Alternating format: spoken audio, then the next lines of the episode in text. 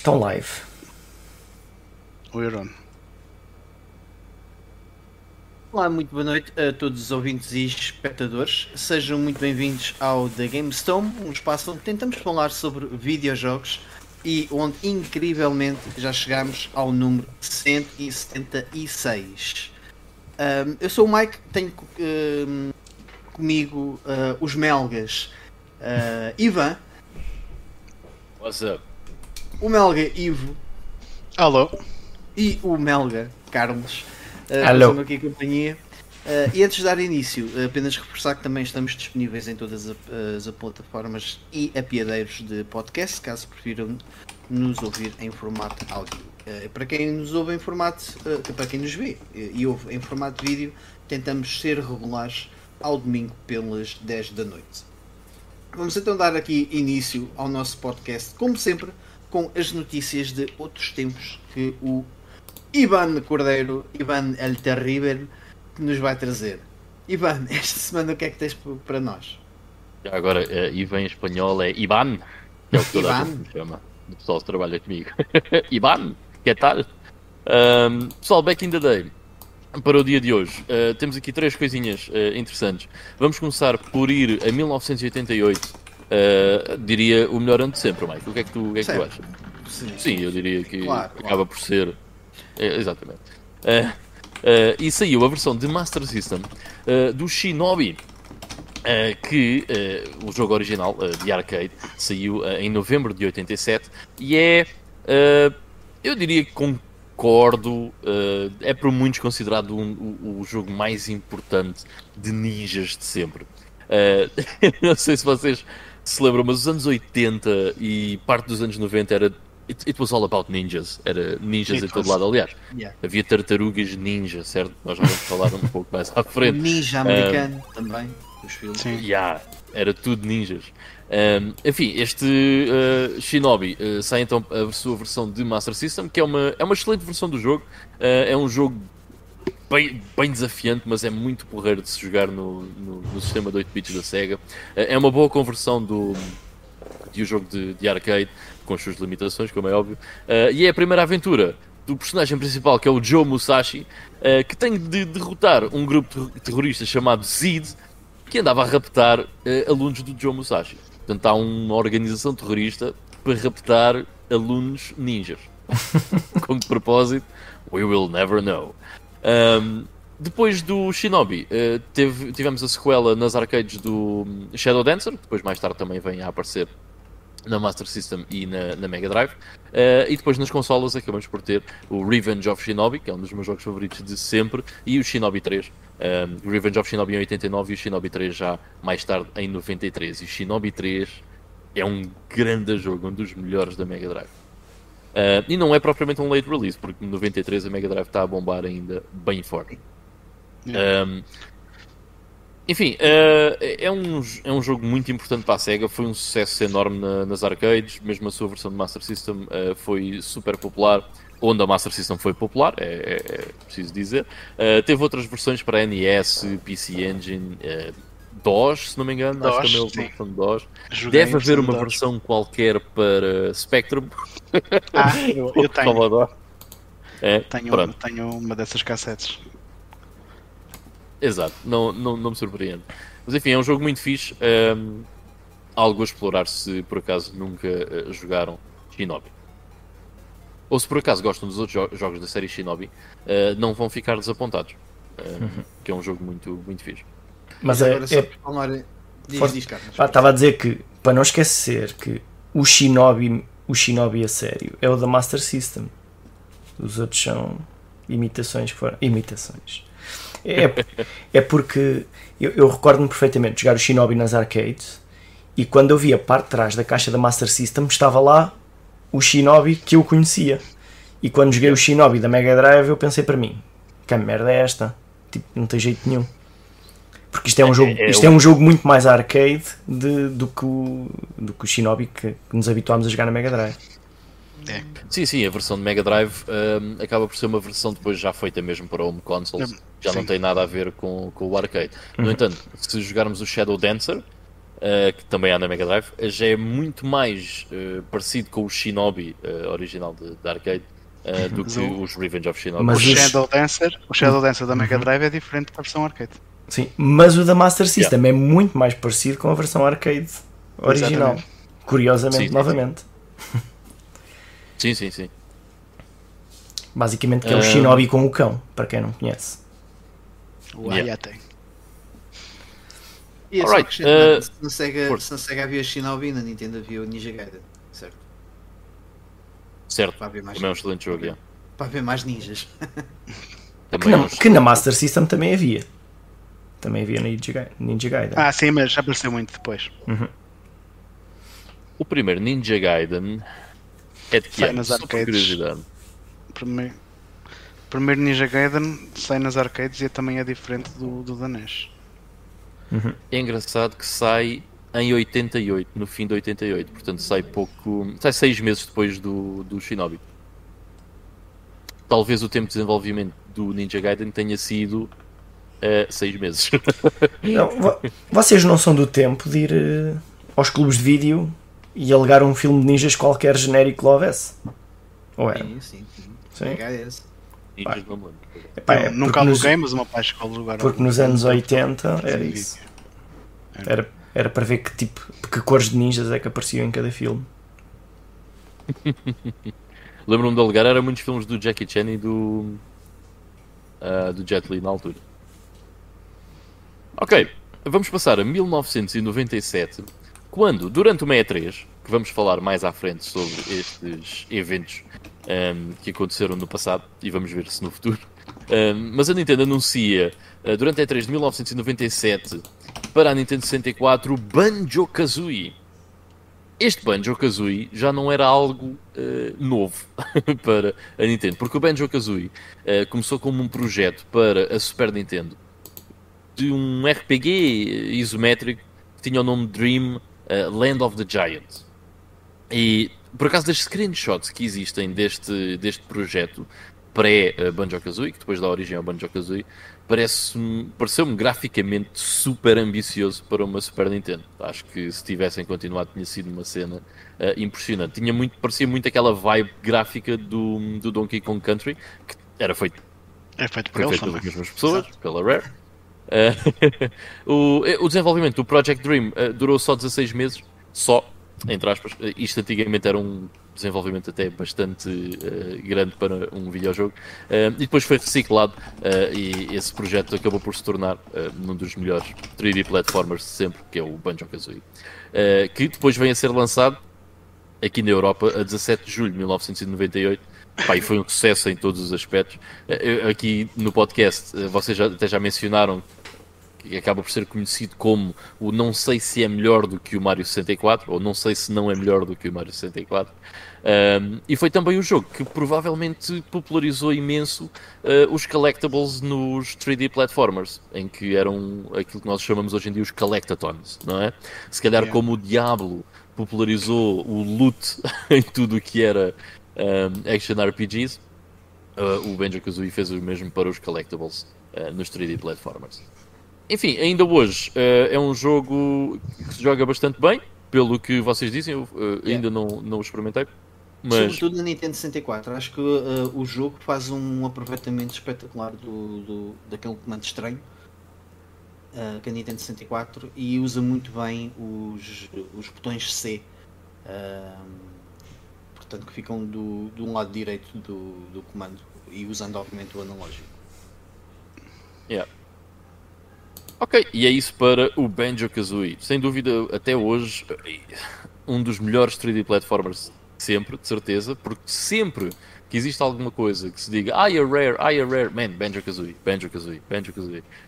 é impossível falhar. Ahm, e depois vamos num speed até 1998 ah, para mencionar o lançamento da primeira parte do Shining Force 3 na Europa, que o Shining Force 3 no fundo é uma trilogia ah, que nunca saiu cá ah, o segundo, a segunda e a terceira parte dessa trilogia, só saiu a primeira parte, que é o que nós conhecemos como Shining Force 3, ahm, que acaba por ter ali um, um fim ah, abrupto, vá, e com pronto, fica ao fim ali pendente, a história pendente para a segunda e para o segundo e terceiro capítulo que nós nunca tivemos. Uh, pelo que eu li, mesmo no fim do terceiro, uh, fica um plot em aberto para ser explorado num Shining Force futuro, que nunca aconteceu porque o Shining Force 3 acabou por ser o último jogo desenvolvido pela Camelot, que era, foi, quem foi, quem foi quem fez todos os jogos de Shining Force até uh, ao Shining Force 3. Uh, a Camelot que mais, mais tarde veio a trabalhar em imensos jogos uh, de, da franquia de esportes do, do Mario, Mario Golf, Mario Tennis, por aí afora, e fez também os muito conhecidos e muito aclamados Golden Sun para o Game Boy Advance. Por sua vez, tem um sistema de menus muito parecido aos Shinings ainda. Se te lembras. Yeah. Uh, o Shining Force 3, uh, Ivo, eu não, eu não sei, tu gostas do jogo? É, é eu ainda não joguei. Eu, eu, ainda eu não tava, jogaste? Eu, okay. Não, eu, pronto, eu tenho estado numa maratona a jogar os Shinings e parei até chegar aos da Saturn. Que não quero ganhar coragem para ver se os vou jogar ou no hardware, original ou em emulação. Se eu jogar no hardware original, posso, os meus discos podem ganhar disc rot entretanto então, se calhar vou, antes mesmo jogar em emulação, portanto, não sei. Mas o terceiro nunca cheguei a jogar, até porque eu, eu, quero, eu tenho o, o tamanho, o episódio 2 e 3 uh, eh, nas suas versões japonesas. Estão a, estão a trabalhar em, em patos de tradução para isso, ainda não foram oficialmente lançados. Tem já umas versões beta que supostamente já te consegues jogar o jogo praticamente todo. Mas eu estou à espera que, que, façam o release dos patches para, para quando chegar ao Shining Force 3 tentar jogar os três de, de rajada. Ok, ok. Olha, eu se calhar vou dizer-te que é um bom jogo para se jogar em emulação, se a emulação de funcionar uh, devidamente. Isto porquê? Porque o aspecto que eu menos gostei no Shining Force 3 foi os loadings constantes para tudo e mais alguma coisa. Sim, imagino. Porque, pronto, para quem não, não, não conhece o jogo, ou, os jogos da série Shining Force, eu presumo que o segundo seja igual, pelo menos o primeiro que eu joguei uh, também era uh, como o terceiro nesse aspecto. Já agora, gostei muito do primeiro. que é nós, quando atacamos, há uma transição para outro plano de combate onde nós realmente uh, atacamos o, o, inimigo e depois há outra transição Sim, para o plano. As, as, animações de combate, né? e aquilo demora-te a fazer Exatamente. loading nessas animações. Yeah. E isso pá, eh, faz com que os combates sejam muito demorados, muito longos e por vezes uh, aborrecidos. Uh, chega a ser aborrecido, porque essas transições, todas essas transições têm um loading que, por muito pequeno que seja, é chato on the long run. Yeah. Mas pronto. É um jogo com uma história muito interessante. É, é, sem dúvida um bom jogo. Aliás, é considerado um dos melhores uh, jogos da, da, Saturn e um dos melhores RPGs, sem dúvida, da, da Sega Saturn. Um, e pronto, para o nosso Back in the Day é tudo por hoje. Alright, alright. Antes de passar aqui um, a palavra ao Carlos, para nos falar do, do lançamento da semana, só dar aqui as boas noites uh, ao Dante Sepp e ao Kadash que estão aqui no chat. Um, stay a while and listen, diria o nosso amigo Deckard. Um, e agora sim, Carlos, uh, tu traz-nos uma, uma, uma coisa também relacionada com ninjas esta semana. É verdade, com ninjas. Espera aí, deixa-me só fazer aqui uma troca. Uh, na verdade, eu vou falar deste jogo também no, no, no Playing Now. Mas pronto, é, acabou por ser lançado durante esta semana o Teenage Mutant Ninja Turtles Shredder's Revenge para as várias plataformas. E, e não vamos adiantar muito mais, porque basicamente vai ser só disto que eu vou falar daqui a bocado. Mas uh, em, em, relação ao lançamento em si, portanto, acho que vale, é um jogo que vale a pena experimentar. Está em promoção já, 22 euros e qualquer coisa. Se tiverem Game Pass, é uma promoção um bocadinho melhor, que é podem, podem jogar já. Portanto, se tiverem Game Pass no PC, podem jogar já também. Portanto, uh, uh, já não. Uh, à meia-noite, quando isto acabar, ok? Não vão já. Exato. E é isso, e é isso. Ok, então seguimos assim para as, as notícias desta semana. Esta semana que até temos umas quantas notícias. Uh, e há uma em particular que eu tenho bastante interesse que mandou um bocado a internet abaixo, mas a gente já, yep. já lá vai. Uh, vamos começar aqui com a, a notícia que o, o, Ivo nos vai trazer sobre o remake de Elder Scrolls. É, fizeram, um, acho que foi um projeto assim mais feito por fãs, uh, que decidiram portar o Elder, Scroll, Elder Scrolls Daggerfall uh, para o motor gráfico do Unity e para além disso lançaram o jogo gratuitamente. Portanto, já a versão original estava gratuita uh, no GOG.com e acho que no Steam também. esta versão remastered ou remake ou whatever que queiram chamar do Unity foi lançada gratuitamente. Ah, e é um jogo que eu, por acaso, este, até estou algo curioso em experimentar. Porque eu, eu, quero ver depois melhor como é que eles melhoraram de facto a jogabilidade. Porque o, o Daggerfall, eu, eu joguei, eu terminei-o, mas aquilo tinha uma, uma interface para combates que era mesmo muito, muito antiquada e muito retrógrada. E o jogo estava cheio de bugs, tinha mesmo imensos bugs. Eu, o primeiro playthrough que tentei fazer Uh, eu tentei me juntar a uma facção e fazer quests secundárias e isso corrompeu o meu save, tive que começar o jogo de novo. E então depois aí foquei-me só nas main quests. Um, pá, e o, o Daggerfall pronto, é, é um jogo absolutamente gigante, porque ele tem um mapa mesmo muito, muito, muito grande de conteúdo que é uh, gerado de forma procedimental. Um, pá, tens quests infinitas, é um jogo que tiraria muito, muito tempo se, se vocês o quisessem aproveitar uh, ao máximo. E estou curioso para ver uh, que tipo de bugs é que eles resolveram aqui nesta, nesta nova versão. Uh, e mesmo a nível de jogabilidade, se tiver uma coisa muito mais moderna, acho que será sem dúvida uma boa porta de entrada para quem quiser experimentar um destes uh, Elder Scrolls mais antigos. É, seems nice. Por acaso também sou capaz de abrir aqui uma tabzita para ver se saco isso. Uh, e guardo aqui no computador para o dia que eu, que eu queira entrar na, na cena Elder Scrolls.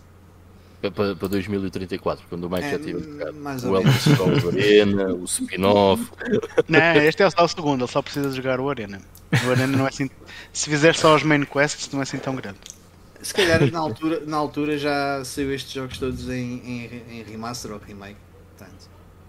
E tudo num pack. Não há, não há dois spin-offs entre o Arena e o Daggerfall? Ah, é, o, o, é, o Red, é o Redguard, que ainda não joguei, e o Battle yeah. Spire, que é, yeah. é uma torre só. Tens que. Esses, esses cheguei a jogar. Também esses não é são depois do Daggerfall então? São, são entre o Daggerfall e o, e o Morrowind. E o Morrowind. Ok, ok. Fiz. E pegando aqui uh, novamente no Deckard, mas noutro Deckard, Uh, temos aqui uma notícia sobre a Blade Runner que o Ivan também nos trouxe. Que é pois, que é então, um, o que é que acontece? Acontece que uh, um dos melhores filmes de sempre uh, tem um jogo, uma aventura gráfica no PC que não, saiu não em. Era... Não, mas não é o Fight Club. É o... não, não é, não é. Também é um dos melhores filmes de sempre. um, mas o Blade Runner teve um jogo que é uma aventura gráfica em 1997, exclusivo para PC. Uh, que vocês hoje em dia acho que o podem jogar no Google Games, se eu não, se eu não estou em erro. Acho que sim, acho Mas, que está lá sim. Yeah, eu penso que esteja por lá, portanto é possível uh, jogarem sem terem que fazer magia. um, mas uh, vai seguir então uma versão enhanced desse Blade Runner um, que foi anunciado durante um showcase da Limited Run Games. Até a Limited Run Games já tem um showcase. é impressionante. Uh, onde eles até por acaso anunciaram uma parceria com, com a Xbox. Que a Xbox agora tem parcerias com toda a gente. Ah, olha, uma empresa, vamos tentar fazer uma parceria. Uh, em que uh, basicamente eles querem meter várias edições físicas na, na, Xbox de jogos que ainda não têm um lançamento físico na, na Xbox. o que é fixe, é muito porreiro e esperemos que todo o conteúdo do jogo esteja nesses CDs, não é? Microsoft, se faz favor mas o jogo uh, vai sair então já no dia 23 de junho, um, portanto, daqui a 4 dias, uh, para quem estiver a ver isto uh, ao vivo. e vai ter um custo de uh, 9,99 e posteriormente, não se sabe bem quando, haverá uma release física do jogo pela Limited Run Games que vai ter um custo de 34,99 para a Nintendo Switch e não sabemos ainda outras plataformas. Uh, aparentemente o remaster vai. Uh, o jogo vai ser exatamente igual, ou seja, é um enhanced, não é, não é um remaster, é um enhanced, mas os gráficos estão melhorados um, e vai, vai correr a 60 frames em vez de 15 frames por segundo, que era uh, o original. para além de ter 4K em vez de, da resolução que ele usava antigamente devia ser o quê? Tipo 480 por 300 ou something? um, Acho que é 640 por 480. Yeah, provavelmente. Uh, mas pronto, é isso. É uh, só, só, só uma, pequena, uma, uma, pequena cena em relação ao Limited Run Games. Eles já no ano passado tiveram um showcase. Que foi no ano passado que eles falaram lá daquela edição nova que eles estão a, a planear do Castlevania Rondo of Blood para, para a TurboGrafx CD mesmo. Um, yeah, por acaso estou à espera que eles decidam se realmente vão fazer isso ou não. Mas é, eles já no ano passado tinham feito um, um showcase, eles mostraram bastantes coisas. Este Blade Runner parece fixe, eu, eu lembro-me na altura de eu ter jogado uh, e aquilo tinha assim alguma não linearidade também. Era um jogo muito porreiro para a altura em que saiu, de facto. E supostamente é uma boa aventura gráfica. É, uhum. Acaba por ficar um bocado esquecida, ou acabou por ficar um bocado esquecida, porque também já sai em 97. Portanto, já sai um, se calhar um pouco fora um, daqueles early 90s, onde havia uma data de, de aventuras deste género e que calhar, Sim, quando o género já estava um bocado a, a, tirar, a sair do interesse público, sim. Exatamente. E, e já agora aproveito um, um, um, vídeo muito fixe de um, de um youtuber português, o Decker Games, um, que fez uma, uma retrospectiva sobre, sobre, este, sobre este jogo no canal dele já há um par de anos. Pois no, no fim eu tento colocar esse link no, na descrição do, do vídeo e do, do podcast. Uh, agora sim, uh, a próxima notícia é um autêntico momento uh, E3 à antiga, daqueles que manda a net abaixo. Mas sem, mas sem E3. Mas sem E3. Okay. Sim, mas pá, a, cena, a cena é que foi tudo, foi tudo ao ar com, com, com o que a Square anunciou. Exato. Portanto, yeah. uh, a Square, na sua conferência de imprensa da E3. Da vá, não E3? Vá, da não E3, mas também foi só para aí. Isto foi o quê? 10 minutos? Que, bah, não interessa. Em 10 minutos anuncia-se coisas boas. Portanto, eles anunciaram uh, algumas novidades sobre Final Fantasy VII. Portanto, confirmaram a existência de um. Não é bem um remake, mas também não é bem um remaster do Crisis Core que havia para a PSP. Parece que é ali uma coisa pelo meio. Ainda não, ainda não li muita. Ainda não cruzei informação, mas uh, parece que ainda não, não há um, um nome certo para a coisa. Se é remake ou se é remaster. Mas. Uh, Desculpa lá interromper. Eu, eu força, força. Uh, tinha ideia Uh, não tenho a certeza do que vou dizer, uh, porque se calhar também não percebi muito bem, mas que esse remaster, remake, whatever, do Crisis Core não ia incluir só o Crisis Core, mas ia incluir tipo a storyline do Advent Children e do Dirge of Cerberus. Ia ser assim uma, uma, uma mistela uh, desse conteúdo Final Fantasy VII que existe fora do jogo uhum. original. Sim, sim, sim. E, tam e, também uh, provavelmente vão usar algumas destas coisas no Final Fantasy VII Remake Parte 2, mas vamos ver como é que é. Pronto, olha, uh, portanto, em relação aqui ao Crisis Core, pá, acabava por ser um jogo que o pessoal ia. Hum? Não, actually, é. há uma coisa muito interessante sobre isso, mas o Carlos vai tocar nisso, de certeza. Não, não, não vou tocar nisto de certeza, mas epá, ah. é, é, é porque já começam a haver muitos jogos que saem que não é bem nem uma coisa nem outra. Como aconteceu com o Chrono Cross. O Chrono Cross também não é bem um remake, mas também não é um remaster. Portanto, é alguma coisa aqui, aqui pelo meio. Pá. Mas o Chrono Cross é o mesmo jogo com uma coisa adicional. Sim, sim, sim, sim. Este aqui. Radical Dreamers. Este aqui não sabemos ainda até onde é que isto vai ao certo, pelo menos eu ainda não, Ainda não sei se eles lançaram pois. alguma informação sobre isso, mas vamos esperar para ver. Aí é que está a cena. Aí é que está a cena. É porque este chama-se Rebirth, não é? Rebirth? Acho que é Rebirth. Não, Rebirth o, portanto, Rebirth é o, é o portanto, é, é, a segunda parte da notícia que é o, a segunda parte do remaster, que não se chama remaster parte 2, chama-se Rebirth. Portanto, temos Também. o Final. Sim, do Final Fantasy VII mesmo. Sim, portanto temos okay. o Final Fantasy VII Remake, que é a primeira parte, temos o Final Fantasy VII Rebirth, que é a segunda parte, e se calhar vamos ter o Final Fantasy VII Revenge, que vai ser a terceira parte da trilogia, não sabemos. Este aqui é o Final Fantasy VII Reunion Crisis Core. Portanto, pronto, eu já estava a falar no Rebirth, desculpem lá. Um, mas pronto, estes jogos vão sair este inverno. E o pessoal, epá, já sai este ano. Não se esqueçam que o inverno começa no dia 21 de dezembro e provavelmente eles não vão lançar nada no, a partir do dia 21 de dezembro. Portanto, será um, um, lançamento do início de 2023. Que já não é mau. Que já não é mau. Portanto, o, o, o Rebirth. E este agora que é eu vou mostrar é o Rebirth. E 23 e 2000, ou início de 2024. Exatamente. Uh, sim, exato, exato. Bah, portanto, aqui neste trailer já se vê mais algumas coisas, já ficam aqui algumas dúvidas. Vê-se ali o Sephiroth como se fizesse parte da nossa party, uh, o que é. Portanto, não sabemos se tem a ver com. Sei lá, com alguma coisa que ele está a pensar, não sabemos se é uma timeline diferente, se é uma coisa qualquer alternativa. Isto aqui, esta parte, parece-me simplesmente aquela, aquela parte em que o Cloud está em calm um, a falar sobre o que é que aconteceu, ou o que é que ele acha que aconteceu, sim, sim. spoiler alert, um, em que nós jogamos com, com ele e com o Sephiroth a ir ao reator. Um, Desculpem, tendo em conta este remake, pode não ser qualquer tipo de spoiler alert. Sim.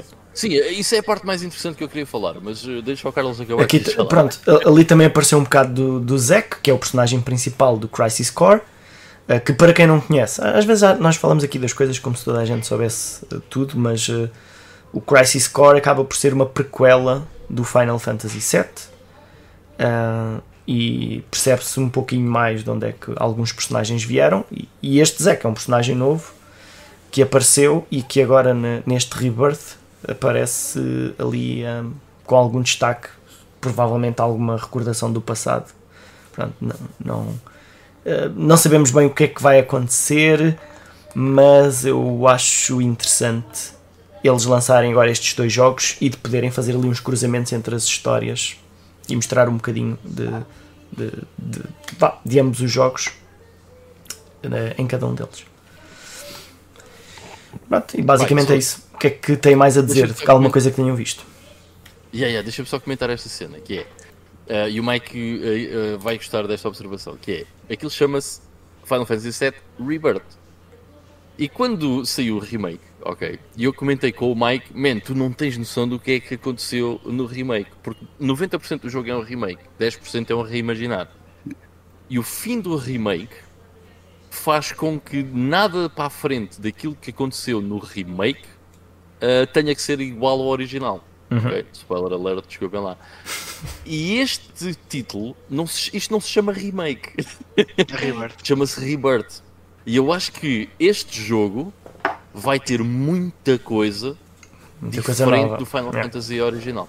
Porque se o outro era 90%, 10%, este se calhar vai ser um 50-50 entre o original e conteúdo novo que eles vão introduzir uh, na cena. Portanto, esta trilogia não é um remake, meu, é um reimaginado a série. Mas achas que isso não, não acham que isso vai fazer com que o pessoal se passe um bocado da marmita? Porque não, o pessoal quer, o pessoal quer a mesma foi coisa. O que aconteceu, foi o que aconteceu no, quando o pessoal acabou o remake, porque eu, a internet explodiu com essa situação. Eu, eu iria, eu iria numa, numa, direção um bocadinho diferente, que é, uh, e, e, até foi, foi numa discussão com o, com o nosso amigo Daniel, do Daniel Costa, que ele propõe que esta, este remake que saiu, que não é remake, eh, que seja uma sequela. Ou seja, como se fosse uma espécie de Final Fantasy VII 2.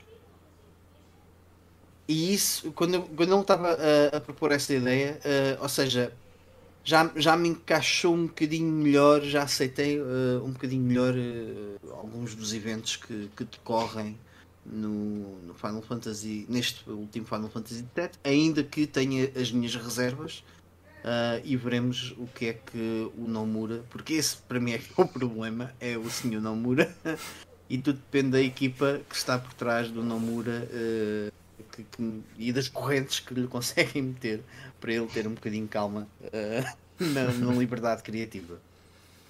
mas... eu, eu acho que essa, essa ideia é interessante do remake E é possível, ok, uh, se, ok, sem dando spoilers, mas se jogarem o jogo, existe a possibilidade, é uma teoria possível, uh, mas eu acho que vai ser preciso uma desculpa muito boa para uh, isso ser assim.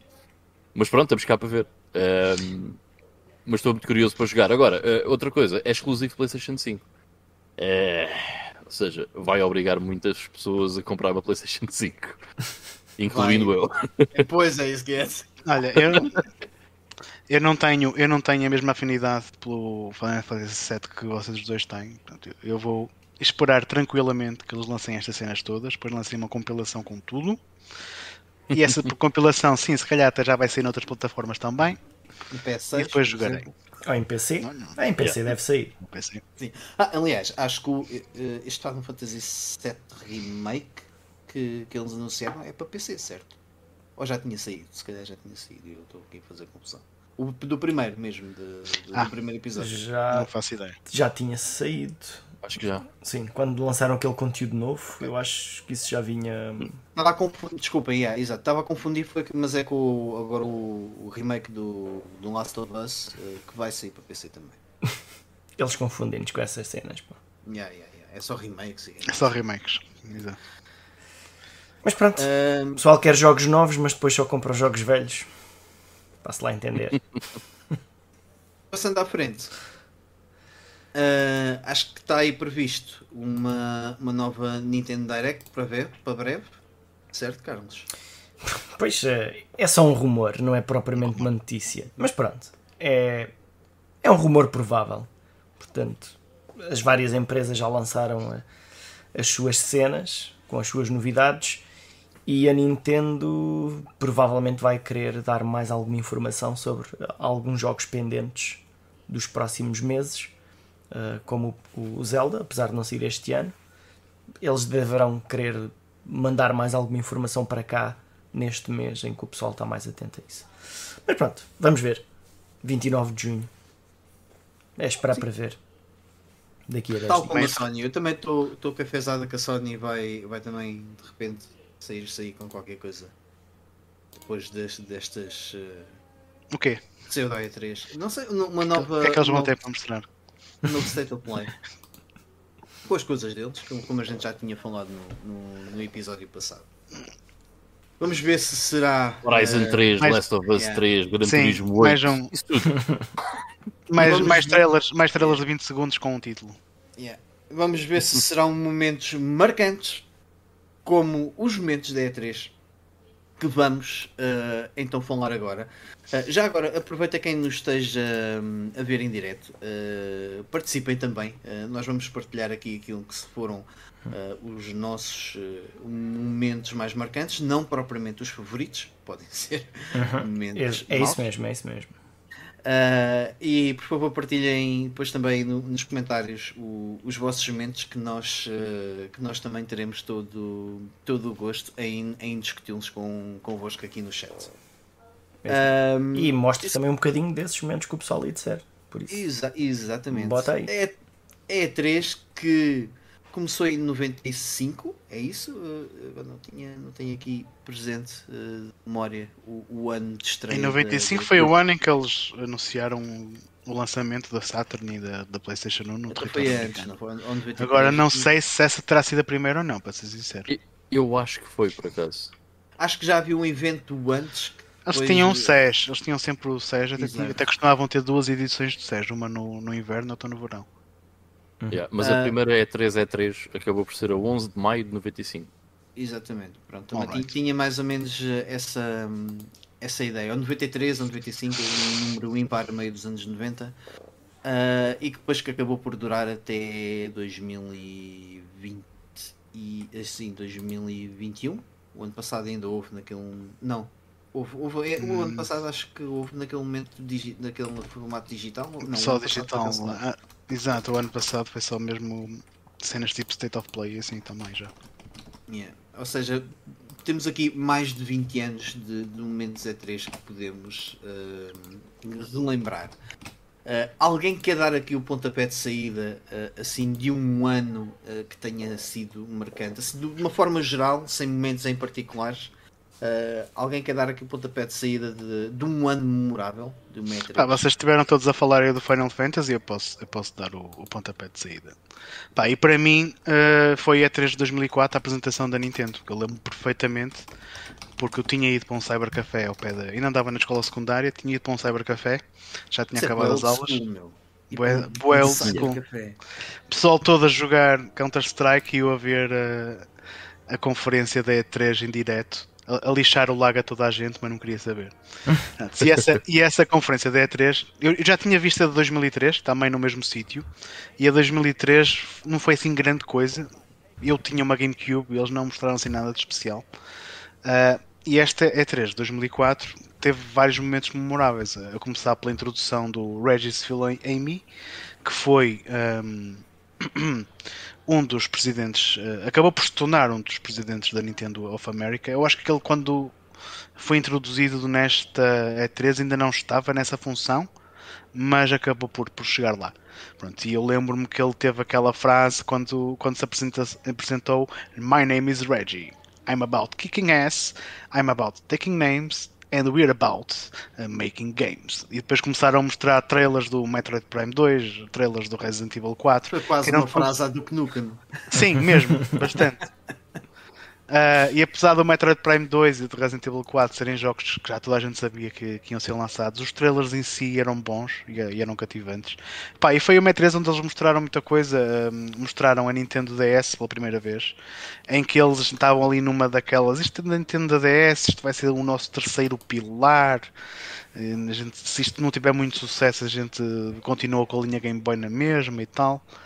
Uh, mas pronto, depois aquilo acabou por ter, por ter sucesso. Não esta versão do hardware que eles mostraram inicialmente, que era horrível, e o feedback dos utilizadores não foi muito favorável, e eles depois acabaram por fazer o redesign do hardware em si.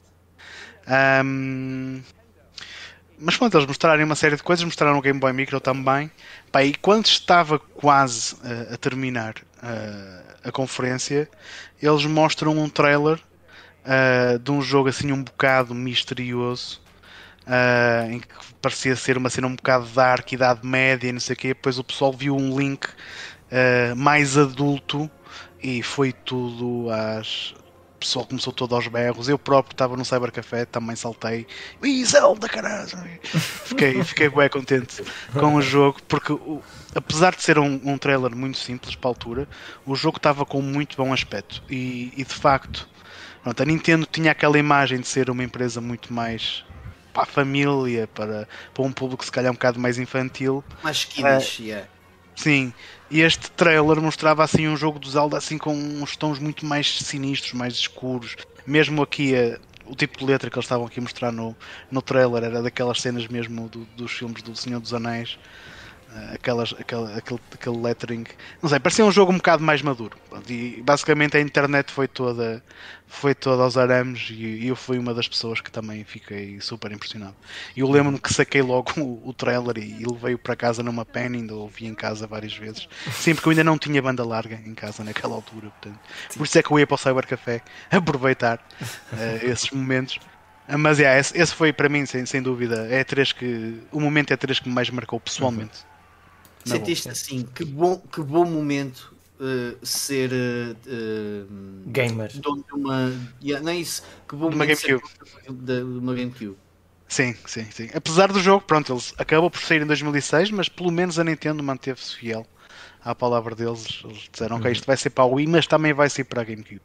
Sim. E apesar da versão da GameCube não ter sido lançada oficialmente pela Concentra cá em Portugal, foi a versão da GameCube que eventualmente consegui arranjar e que joguei. Hum. Não, ainda foi no próprio ano de 2006 também. Não, não comprei no lançamento, mas consegui. Uma, uma, uma coisa também muito importante deste trailer é que já tinha existido um trailer também assim com um, um tom mais dark e mais adulto do Link, mas que Sim. na prática era só uma, uma tech demo do game, da GameCube Sim. e depois sai o Wind Waker. Foi na Nintendo não, Space World de 2000 ou 2001, que não, que não tinha nada apresentaram a GameCube. Yeah. E, e, desta, e, e, esta foi a vez em que em que aquilo se transformou num jogo, num jogo mesmo. Um bocado à semelhança do que mais tarde a PS3, a Sony viria a fazer com a PS3, que também fizeram uma espécie de tech demo com, a, com o Final Fantasy VII, se não estou em erro. Também, sim. Ok. Um... Who goes next? Olha, deixa calhar... foi, por acaso foi a primeira E3 que eu vi. Um, na altura por streaming. Onde é que tu viste o stream, uh, Ivo? Já agora? Eu acho que foi no Game Trailers. Não tenho a certeza, mas acho que foi no Game Trailers. Okay. Eu lembro-me de ver através do Game, GameSpot uh, e aquilo até ganhavas uns, uns pins, para, tipo um, uns achievements no GameSpot. Porque o GameSpot tinha uma comunidade, uh, tinha um, não era uma a comunidade era muito grande e havia muita gente a usar o GameSpot, mas tinha ali muita coisa uh, interessante uh, na, na, comunidade que as pessoas podiam ter uh, um blog dele para cada um, um, comentar os blogs uns dos outros, ganhávamos badges conforme as coisas que íamos fazendo, fóruns, enfim, enfim. A GameSpot tinha, tinha uma, uma, plataforma muito interessante em termos de comunidade. Um, e lembro-me de ver por lá o primeiro, epá, e eu acho que perdi algumas coisas porque o stream era horrível, estava sempre a parar. Uh, era. Pá, naquela altura, naquela altura, yeah, não era assim yeah. tão smooth como estamos habituados hoje em dia. Era a resolução do yeah. Mas eu sinceramente não me lembro de ter tido grandes falhas. Yeah. Mas pode Epá, eu também lembro... a minha memória. Mas não foi só em 2004, eu acho que mesmo no 2005, 2006, acho que as falhas continuaram no, no GameSpot. Mas esta foi a E3 que depois me levou a ver todas as outras E3 a seguir, porque pá, foi onde eu ganhei o bichinho pela, pela cena, uh, por ter visto a primeira ao vivo. Foi um momento muito fixe. Mas pronto, passando à frente, bem. Uh, só antes de passar à frente, só dar aqui as boas noites ao Fernando Lindo, que, que entretanto uh, chegou aqui também ao nosso chat. Uh, Bem-vindo e participa também naquilo que foi o, o teu momento, o, o teu momento E3. Uh, eu se calhar, se não se importarem, gostava de, de me chegar à frente, uh, já que também não tenho, não tenho falado muito, uh, e partilhar a E3 de 2015, nomeadamente a conferência da Sony. Essa, essa, conferência foi muito fixe para mim, também porque tive o, o, privilégio de. Na altura estávamos no, no, no Game Talk, que o, que o Ivan também fez parte, e fiz com, com o Tomás a cobertura uh, por via da Twitch, éramos uh, parceiros da, da Twitch e fizemos a cobertura em direto uh, e foi bem fixe por esse momento. mas aquilo que realmente importa de, dessa conferência da Sony são duas coisinhas. Uma, o anúncio do Final Fantasy Remake. Que foi anunciado e toda a gente foi ao ar com isso e uma coisita pequenina também uh, chamada Shenmue 3 que bateu recordes uh, no, no Kickstarter. Ainda que tenha uh, sido um bocado ridículo aquela cena de yeah, uma conferência da Sony vai para lá o, o Yu Suzuki tipo, pedir dinheiro às pessoas isso foi um bocado estranho. Mas, mas consigo compreender sobretudo para os fãs que andavam a pedir uma sequela ao Shenmue 2 há mais de uma década. E, e, essa conferência arrebentou tudo. Também houve outras coisas fixas, nomeadamente também o trailer do, do Horizon Zero Dawn, que foi, foi muito fixe uh, pela, por mostrar um, um, mundo distópico com, com dinossauros robôs e tudo mais, uh, e uma, uma heroína toda cheia de estilo. E que depois se veio a, a mostrar um grande IP da Sony. Olha, eu do que me lembro, eu acho que o anúncio do Shenmue 3 foi logo a seguir ao Final Fantasy VII Remake. Foi, foi. Esse foi, foi. foi assim, uma coisa a seguir à outra. Tipo. Eu lembro parecia, quase que parecia um meme, porque havia aqueles memes yeah. lá do, dos bingo games e não sei o quê, que só para ver um shot sempre que se, se, se, anunciasse o Final Fantasy VII Remake e o Shenmue 3 e não sei o quê, e olha aí, aconteceu. É, aquilo foi a, a melhor comparação. Desculpa, eu ia só dizer que e é só dizer, aquilo é, é a melhor comparação que tu tens a um orgasmo múltiplo. yeah. uh, eu lembro da C3 estar a ser uma ganda seca, meu, mesmo bem da podre. Eu acho que já tinha sido a conferência da Microsoft e talvez a da Nintendo, já não lembro. Mas lembro-me de não, ter, não estar a ser nada de jeito. E de repente a Sony saca ali duas da cartola, pumba, toma lá, Final Fantasy VII Remake e Shenmue 3. Pá, foi um dos, daqueles momentos que eu me lembro do pessoal que estava a assistir ir mesmo, pá, ficar mesmo maluco. Deles até mostrarem Sim. Eh, imagens do pessoal a assistir, pá, pessoas quase a chorar na plateia, meu Deus, o Shenmue 3. Uh, eh, ou seja, é daqueles momentos que, pelos quais eu vou sentir falta de E3 se a E3 não voltar a existir. Uh, porque não é a cena do streaming, do vídeo e dos, dos anúncios e não sei o quê, mas é também estas, estas cenas, a interatividade depois das pessoas que estão lá, o, o entusiasmo, não é? Sim. O partilhar da, da, cena, que eu acho que é bem, é bem da giro. Epá, e este foi um momento espetacular. Eu estava cá em casa, estava tipo, oh my god. e, e estava-me a lembrar, e houve outro que pronto, o pessoal ainda ficou assim um bocado cético. Mas, já agora, esperem lá, em, em, relação aqui ao Shenmue, eu odiei este anúncio. Eu achei super idiota. Tipo, o Kickstarter é para quem não tem dinheiro.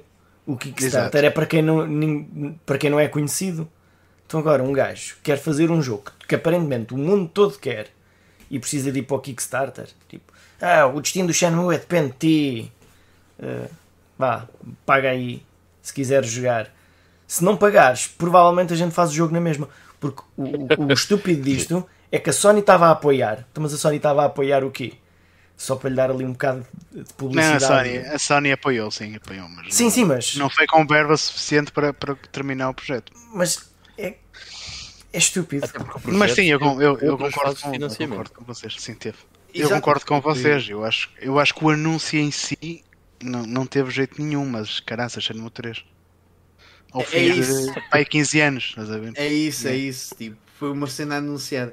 Uh, e outra cena que também foi anunciada, que já andava a ser prometida há muitos tempo uh, e foi anunciada nesta, nesta, nesta conferência, foi o The Last Guardian. Ah, também. Que, yeah, yeah, yeah. Que já uhum. apareceu uh, já um bocadinho mais. como é que é dizer? Um bocadinho mais composto.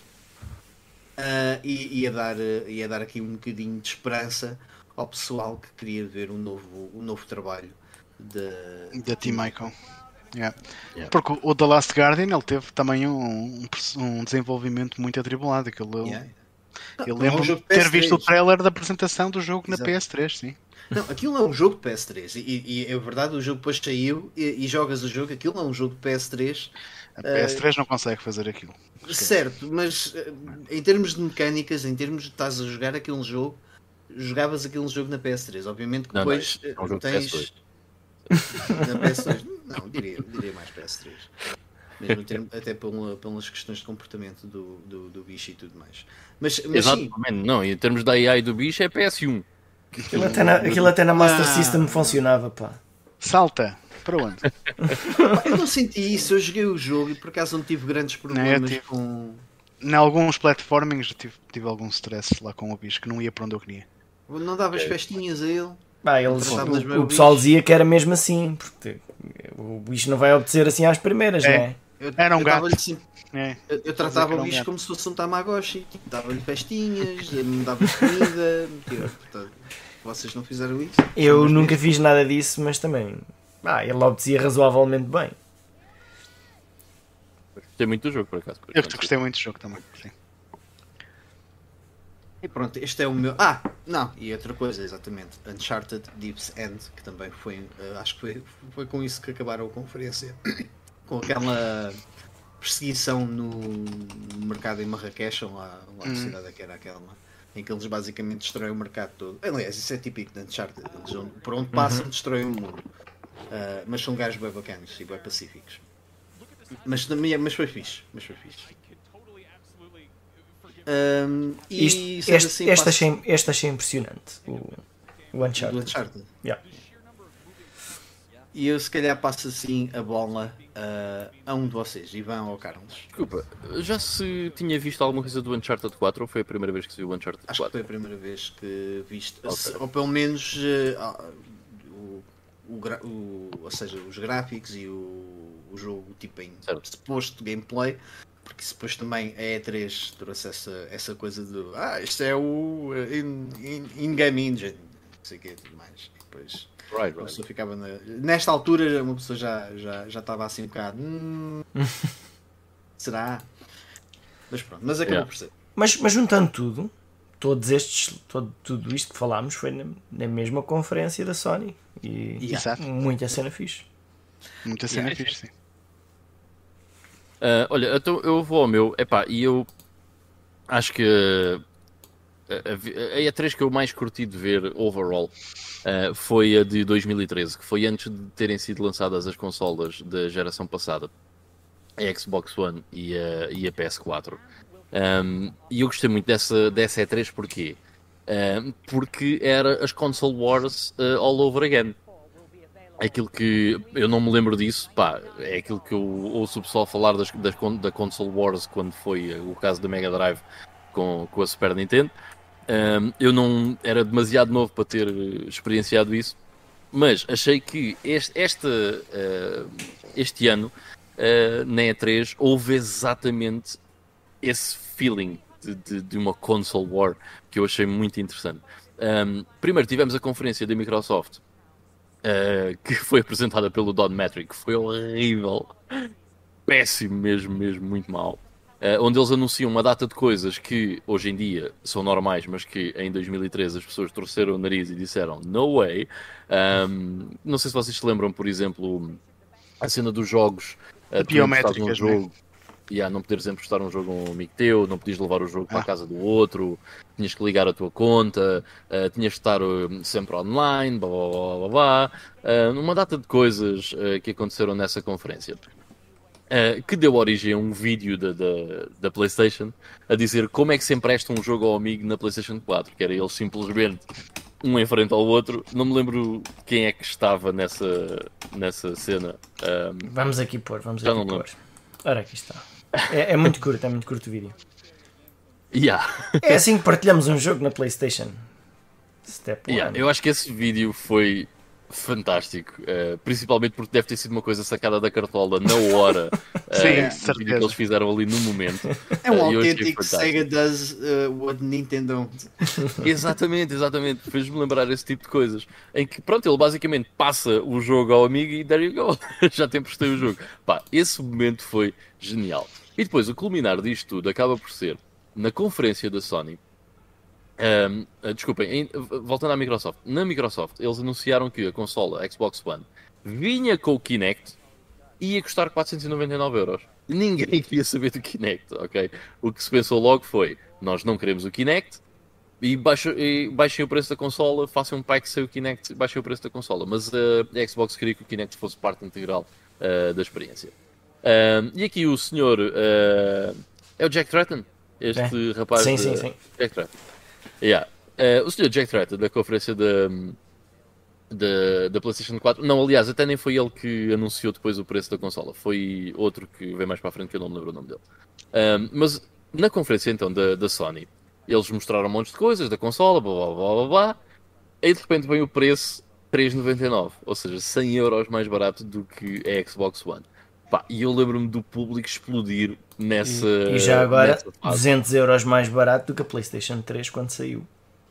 Exatamente, exatamente. Yeah. 599. Portanto, faz uma diferença brutal. E eu acho que um, ninguém estava à espera, ou melhor, acho que o pessoal estava na esperança que acontecesse, porque era uma grande cena se eles o fizessem, e fizeram. Uh, há quem diga que foi algo decidido naquele momento para criar aquele momento, ok? Uh, e para dar uma, um pontapé de saída na PlayStation 4 muito grande, que foi o que não aconteceu com a PlayStation 3 devido ao price point muito alto da consola. E eu lembro-me de estar a ver isto e o pessoal na plateia going, going nuts e foi espetacular. Um, portanto, este foi o momento que eu mais curti de ver na E3 mas não é o meu momento favorito de todas as E3. Só que o outro eu não o experienciei, mas eu vou aproveitar para o meter aqui porque é muito parecido. Para, que eu aí, adoro. Só, só uma dúvida. Uh, esse ano a plateia ainda era só constituída por press, correto? Era só press, sim, sim, sim. Yeah, yeah. Sim, eu Ou acho seja, que só foi. O pessoal da plateia era o, a press. Portanto, a press foi completamente ao ar. Aliás, na plateia não, dos isso... eventos foi sempre press, porque uh, tu podias ir à E3, ao, mas não ias às conferências, ias ao evento, ao evento em si, ao ah, shopping é, do evento, mas não ias às conferências. Uh, portanto, foi sempre press. Isso também um... era uma cena engraçada, porque sim. tu acompanhavas as, essas, essas conferências e, e, tu sentias mesmo a reação do público quando eles faziam aqueles anúncios que não interessavam ninguém. Tipo, ouvias tipo, yeah. dois gajos a bater palmas. Não, é eles, eles, eles punham sempre os empregados nas primeiras filas. Sim, mas... O público lá estava, é press, estás a ver, mas são pessoas que, pá, a maior parte delas gosta bem daquilo. Uh, e depois aconteciam estas coisas, que o pessoal ficava maluco com certos anúncios. Uh, e pronto, este da PlayStation 4 foi fantástico, do preço da PlayStation 4. Mas tocando só no meu favorito, porque vai, é um bocado a mesma coisa. O momento que eu mais que acho mais fantástico de qualquer E3, primeiro E3, 1995, a SEGA diz: Vamos lançar a consola agora, olhem para debaixo dos vossos bancos. Está aí uma Sega Saturn, vai custar 399 euros e não há software. Ah, isso, isso eles não disseram, mas não basicamente foi o que aconteceu. um, and they pissed off everybody, certo? E o gajo da que eu não sei qual, qual é, quem é, não sei quem é que foi o gajo, não me lembro agora, chega lá e diz só assim, literalmente isto. Ele sobe ao palco e diz 299 e vai-se embora, man. Isso é fantástico. É o melhor momento eu, mais incrível. Que eu tenho aqui, vamos já ver. Vamos pôr aqui com mais Esse som. momento é fabuloso. Para quem, para quem nos está a é ouvir depois em, em, em áudio apenas, estamos no, no, no vídeo a mostrar uh, portanto, estes momentos de E3 na descrição do, do, do áudio, depois se quiserem ver. Uh, eu estou a pôr som também do, do próprio vídeo. Ele sobe ali. 299. 299 e vai-se embora. tipo mic drop. Man. That's so gutsy. É, foi tão bom, man. Esse é um dos melhores momentos, sem dúvida nenhuma. Muito, muito, muito fixe. Curiosamente, agora viu-se ali um bocado do que é que eles. Uh... Ah, não, esquece, esquece. Não tem nada a ver. Estava a pensar agora aqui noutra coisa. Mas sim, foi muito engraçado. Até porque foi o ano de lançamento da, da, da Sony na, no mercado Sim, de, foi. De, de, uhum. das consolas do hardware. Yeah. então vá. Agora sou eu aqui a dar um, um momento que eu achei mais uh, engraçado. Mais engraçado, mais marcante, aquele que, que eu achei assim mais, mais emocionante. Uh, por, vários, uh, por vários motivos. Portanto, isto é na E3 de 2017, na conferência da Ubisoft. Ubisoft que estava habituado a fazer conferências que, que normalmente o pessoal não gostava muito.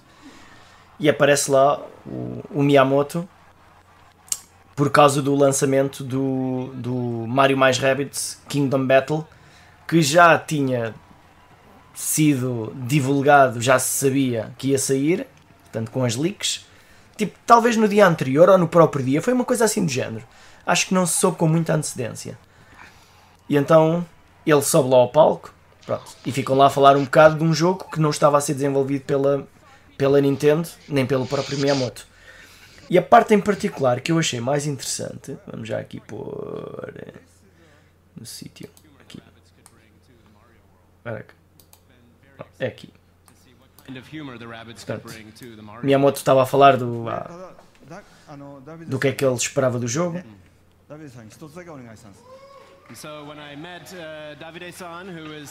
Não estamos a ouvir, se calhar Ah, mas, mas estamos, lá está. Portanto, basicamente. No, YouTube está a dar, está a dar o som. Yeah. Basicamente, o Miyamoto estava lá a falar bem do tipo de, que estava a desenvolver o jogo e o tipo estava a chorar. Portanto, literalmente neste caso havia mesmo pessoal a chorar na, na, na, bancada e era o gajo que fazia o jogo.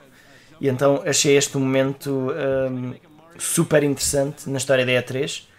Obviamente não foi o melhor lançamento do jogo, nem uma coisa super surpreendente, mas uh, achei ali. Uh, Isso era, era na conferência da Ubisoft? Da Ubisoft, sim. sim. O, o tradutor é o da Nintendo. É o da America. Nintendo, sim, sim, sim. É, engraçado. É o. É, eles, normalmente, quando o Miyamoto sobe ao palco para alguém traduzir, muitas vezes era ele que fazia isso na E3 uhum. e noutras situações sim, também. Sim, sim, Mas. Eu, uh, oh, Carlos, pronto, eu acho que tens fixe. razão. Se calhar não é o mais memorável, não sei o que, não sei que mais, mas eu acho que este momento é fantástico. Um, porquê? Na plateia tens um gajo que é o Creative Director do Mario vs. Rabbit, certo? Uh, Kingdom Mario Battle. Rabbits. Yeah. Mario and Rabbits, whatever. Uh, e esse gajo é fã da Nintendo. Eu lembro-me de ler na altura, porque depois ele veio dizer, veio falar sobre o que se passou. E ele era um, é um fã da Nintendo, pronto, ele desde miúdo que jogava jogos da Nintendo, era um fã da Nintendo, não sei, não sei o que mais. E o Miyamoto, no discurso, está-lhe basicamente a dizer: Eu conheci esta pessoa, confio nele, este gajo é incrível, não sei, não sei o que mais. E tu teres uma pessoa, né? imagina, tu, tu, é, tu desde, desde os 10 anos de idade que jogas NES, não é? Nintendo. Ou, e Game Boy, e Super Nintendo, e Nintendo 64, e de repente tens o Shigeru Miyamoto a dizer-te que tu és incrível e que confia em ti e não sei o quê. Man, Yeah. Yeah. Ou seja, o gajo é que é prova muito provavelmente o responsável, uh, direto ou indiretamente, por estás na indústria dos videojogos, porque inspirou-te dessa forma, yeah. está yeah. a dizer: Man, estás a fazer um trabalho fantástico.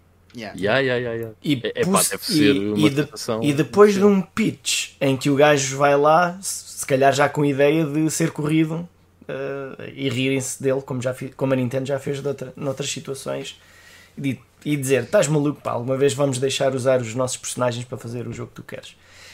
Bah, e, e deixaram e fizeram e acontece esta cena. Bah, muito bom. E é um jogo yeah. bastante porreiro. É, por acaso é muito, muito fixe. Sim.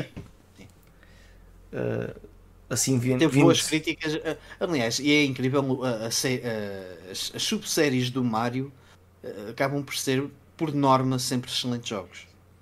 Pá, só, só tenho pena que se não fossem com o Mario, provavelmente eram jogos banais. Eram vistos como jogos banais. Sim, sim, sim, sem dúvida. Uhum. Se isto aqui fosse com outros personagens quaisquer, pá, não sei. yeah, não, tinha, não tinha o mesmo sucesso que teve, é verdade. Provavelmente. Mas não deixavam de ser provavelmente bons jogos. Certo, mas ser um bom jogo mas não é ainda, bem, ainda bem, eu, eu, eu, sinceramente acho, bué, acho uma cena boa positiva quando opa, um jogo ganha um jogo que é bom ganha, acaba por ter um bocadinho mais de destaque porque é, é, é feito por uma, ou seja, uma propriedade que tem, tem imensos seguidores ou fãs, etc.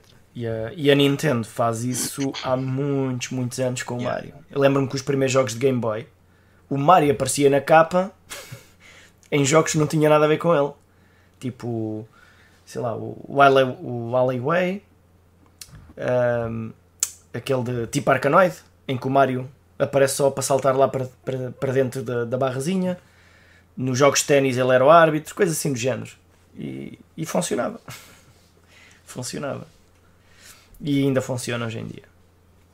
Mas, mas pronto, é, epá, é, esta é a cena que eu achei mais fixe, mais emocionante e de todos os momentos em que nós aqui partilhamos, é o único que só funcionou porque havia um público. Porque todos os lançamentos que vocês disseram seriam espetacularmente espetaculares na mesma se estivéssemos a ver uma cena online. Exato, sim, sim, sim. Como foi o nosso caso, como foi o vosso caso. Viram online ou viram em direto. E aquele, só existindo um público lá, é que, é que havia esta. É, Sem público não tinha um impacto. Exato. Certo, certo. Uh, e eu, por acaso, é uma crítica que, que tenho visto nestas apresentações que estão a fazer este ano. É que eles continuam a fazer as apresentações como se houvesse um público lá.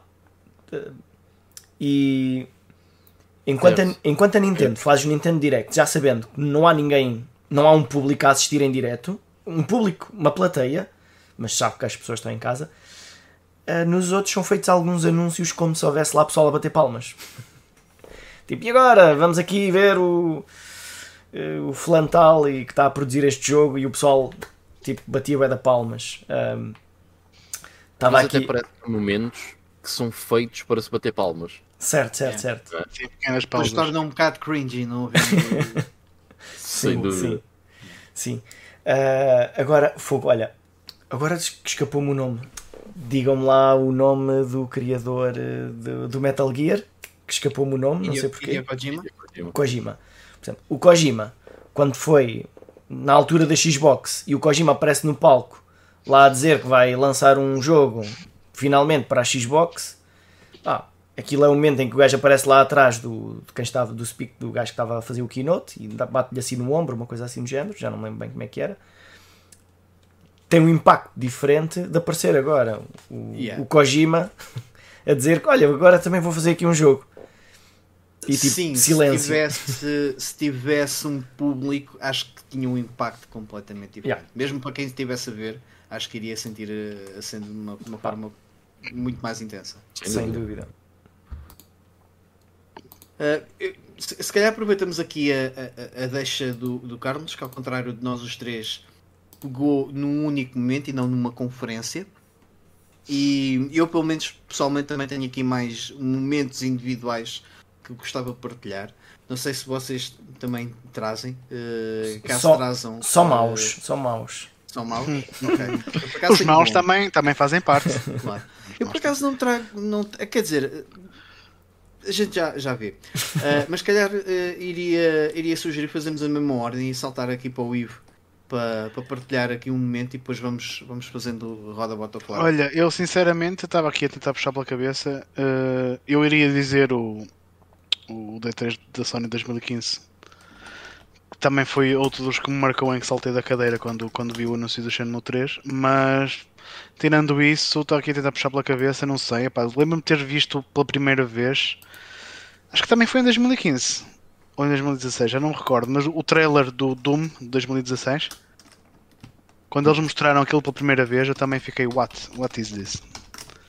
Isso também foi um daqueles game reveals que na altura também me impressionaram bastante. Sim, este... no momento em que yeah, começava-se a, a, Este foi, foi mesmo na, na Bethesda, não foi? Yeah. Uh, sim, creio que sim. E esse eu lembro também, esse lembro-me que estava a ver no trabalho. um, um, monitor com, com trabalho e outro monitor com. Al, alegadamente. Com a caso do patrão estar a ver.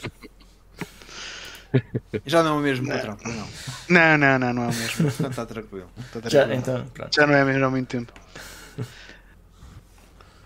Pois eu também não tenho a certeza se não foi na de 2015.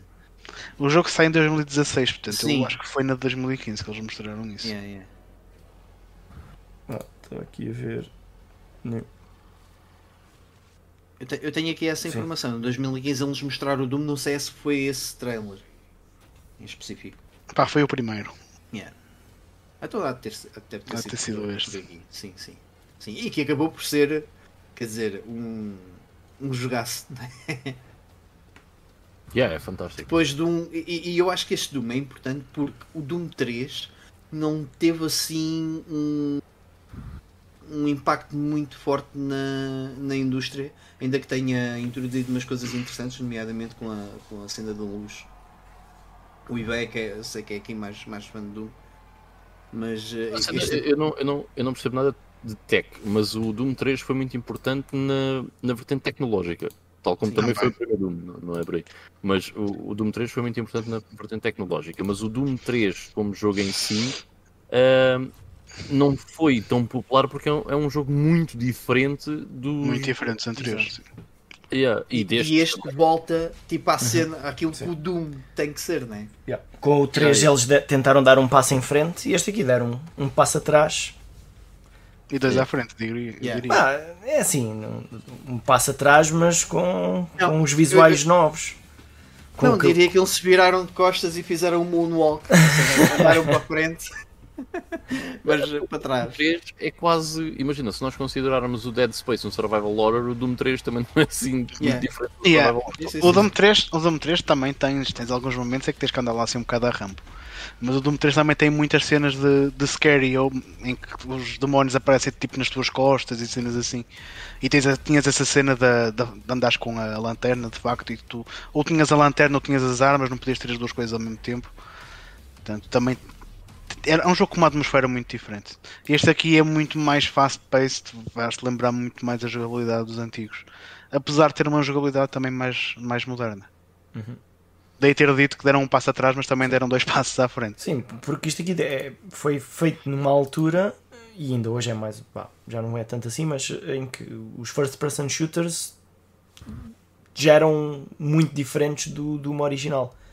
Já é uma coisa mais simulação e não tanto uma experiência mais, digamos, arcade, de andar e dar yeah. porrada e andar sempre em frente, a matar tudo o que aparece.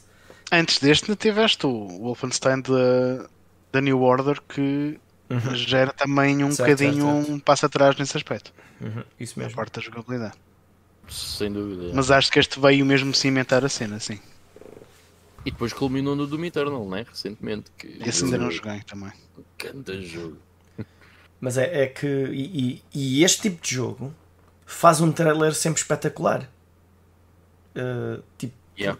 porque não é uma coisa lenta. Uma tipo... banda sonora espetacular. Sim, sim, sim. sim. Isso, isso faz meio trailer. O, o trailer tinha 1 minuto e 27 segundos. Deste 1 minuto e 27, tirando a parte das letras, se calhar é 1 minuto, 1 minuto e 10 de gameplay. Pá, e é suficiente para um gajo ficar mesmo ali muito entusiasmado com este jogo que há de sair. Sem dúvida. Não, mas a cena é essa, é que o trailer era gameplay. Certo, certo, certo. Puro. então, Ora bem, eu, mais eu, momentos. Yeah, eu ia, ia, ia partilhar aqui um momento que hum, nem é. Quer dizer, é pelo jogo em si, mas uh, particularmente uh, no que me toca, disse muito que foi o, o trailer do God of War, do, de, do último que saiu, de 2018. Uh, e esse trailer foi espetacular porque para já foi acompanhado com uma banda filarmónica que tocou em direto, ou seja, fez a banda sonora do, do não do trailer, mas do, da sequência inicial do jogo. Pá, e foi um momento que, que me trouxe arrepios até mais não. Para já, porque esperava-se há muito tempo um God of War uh, em condições, porque o Ascension não conta. Uh, ainda para mais da forma como acaba o, o, God of War 3, que deixa as coisas ali um bocado uh, penduradas. Um, e, e, depois o, o Kratos está de volta, tipo mais velho, diferente, com uma criança, com um machado, não com as correntes. Um, numa, numa, nova mitologia. Acho que na altura já se sabia, já, já, já tinham saído uns quantos leaks que, que eventualmente o, o novo God, God, of War uh, iria passar-se na, na, mitologia nórdica. Uh, mas o, a forma como o, a apresentação foi feita, e acho que foi uma, uma apresentação de abertura da Sony, foi espetacular. Foi um momento, foi um momento E3, que é, que é aquilo que nós estamos aqui a partilhar. Uhum aquilo que tem acontecido na, no Summers Game Fest, nas, na, sei lá, o State of Plays, é impossível replicar momentos como, como, como foi esta apresentação do God of War. Eh, que se não estou em erro, há de ter sido ali em 2017. No verão de 2017, exato. Yeah. Olha, eh, então se me permites, eu vou dar um bom e um mau o que eu acho que foi bom, mas depois acabou por se tornar mau, foi quando o Kenny Reeves aparece no palco. Ele, uh, associado ao Cyberpunk 2077. Por acaso ia trazer Eu adorei esse Eu adorei. Yeah. Uh, e quando há aquela cena, que é aquilo que é esses momentos, como o Carlos estava a dizer há bocado, em que o gajo da plateia diz You're breathtaking! E o Kenny Reeves diz You're breathtaking! Man, essa cena é fantástico também. E lá está, é, só podia acontecer se houvesse ali um público, se houvesse Exato. pessoas entusiasmadas com não só o facto de, uh, de virem a jogar o Cyberpunk 2077, que depois foi um bocado controverso, mas o facto de estar ali o Kenny Reeves... Deixa de ser breathtaking. não foi breathtaking. um, opa, mas foi um momento muito fixe uh, e pronto... Uh, Aquela interação depois dele com, com, o público foi, foi muito nice.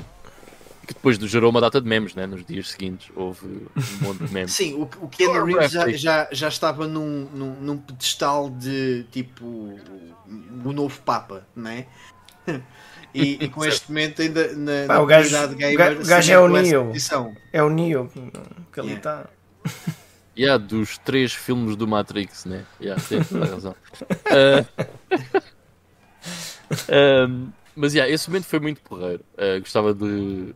Queria relembrar esse momento. Mas depois vou dizer aqui um momento mau. Pai, que eu lembro-me do chat uh, neste, nesta altura. Eu não me lembro em que é 3 é que foi, mas eu diria 2012. Que foi antes da Wii U sair, porque se não me engano a Wii U sai em 2013. Uh, e eu acho que isto. Bem, ou foi na E3 2013 e a Wii U saiu no Natal, capaz de ter sido isso. Uh, bem, já não tenho bem a certeza, mas quando apresentaram a Wii U, eu lembro-me do chat um, estar ao rubro nessa apresentação uh, e ser algo super negativo, porque a apresentação foi pá, horrível. Foi mesmo muito má. Uh, e havia pessoas no chat a dizer: mentiram-nos, isto não é uma consola nova e não sei o quê, isto é só uma Wii com, com overclock e não sei o quê. Pá, o chat estava uh, fantástico. Uh, e esta é 3 para a Nintendo. Olha, está ali 2012. Ok. Pronto, a Wii U sai em 2012. Exato, porque sai antes da, da PlayStation 4 e da Xbox One que sai em 2013. Pronto, 2012. Uh, esta, esta, esta E3 foi muito má para a Nintendo. Eu acho que foi. Um, a, a, se calhar os Dark Times da Nintendo, certo? Onde temos ali a Wii U, uh, temos a 3DS que não está a ser o sucesso que se esperava, que a DS tinha sido um sucesso imenso. Uh, foi, foi uma altura onde os jogos também first party hum, houve ali muito, muito, deixou muito a desejar. Portanto, foi, foi uma altura má para a Nintendo. E esta conferência da, da Wii U foi, pá, foi uma comédia de estar a ver online e estar a ver o chat online, porque estava toda a gente literalmente a gozar com a Wii U. Uh, muito mal. que foi um nome péssimo, por amor acho, de Deus. Acho que esse ano, esse ano foi o último ano em que a Nintendo teve este tipo de presença na E3. Depois uh, começou a fazer aquelas conferências. Os directs mesmo. Uh, yeah, aqueles directs, tipo, só passarem o direct. Eu acho que não podia. Também, não sei se não foi, mas também foi na altura em que o Iwata também começou a ficar mal de saúde. Sim. Isso também foi uma das razões pela qual uh, a Nintendo não fez a apresentação na E3. Eu não estou a dizer que essa foi a razão. Uh, não, mas, mas, que... mas deve ter contribuído, certamente. Sim, certamente contribuiu. Aliás, o Iwata hum, faleceu em 2015, acho eu se eu não estou. Oh, por acaso, uh, por acaso não tenho a certeza, mas se não foi aí, foi a seguir. Não, foi em 2015, sim, esta razão. Ah, eu, eu, pessoalmente acho que a presença do Iwata nas, nas conferências também não, não acrescentava muito. Uh, às vezes ele ia lá falar de algum projeto secreto que Sim, só ele é que conhecia, chegava lá e, uh, e, a, e a opinião era que, que ele teve lá a gastar tempo podia ter usado. Mas o, ao menos, mas ao menos uh, apresentava-se e falava das cenas, enquanto que o Yamauchi fora do Japão raramente o viste. Yeah. Falar ao público, sequer. Era diferente nesse Sim, aspecto. Era, era exato. Era, era mais era, próximo era. da comunidade.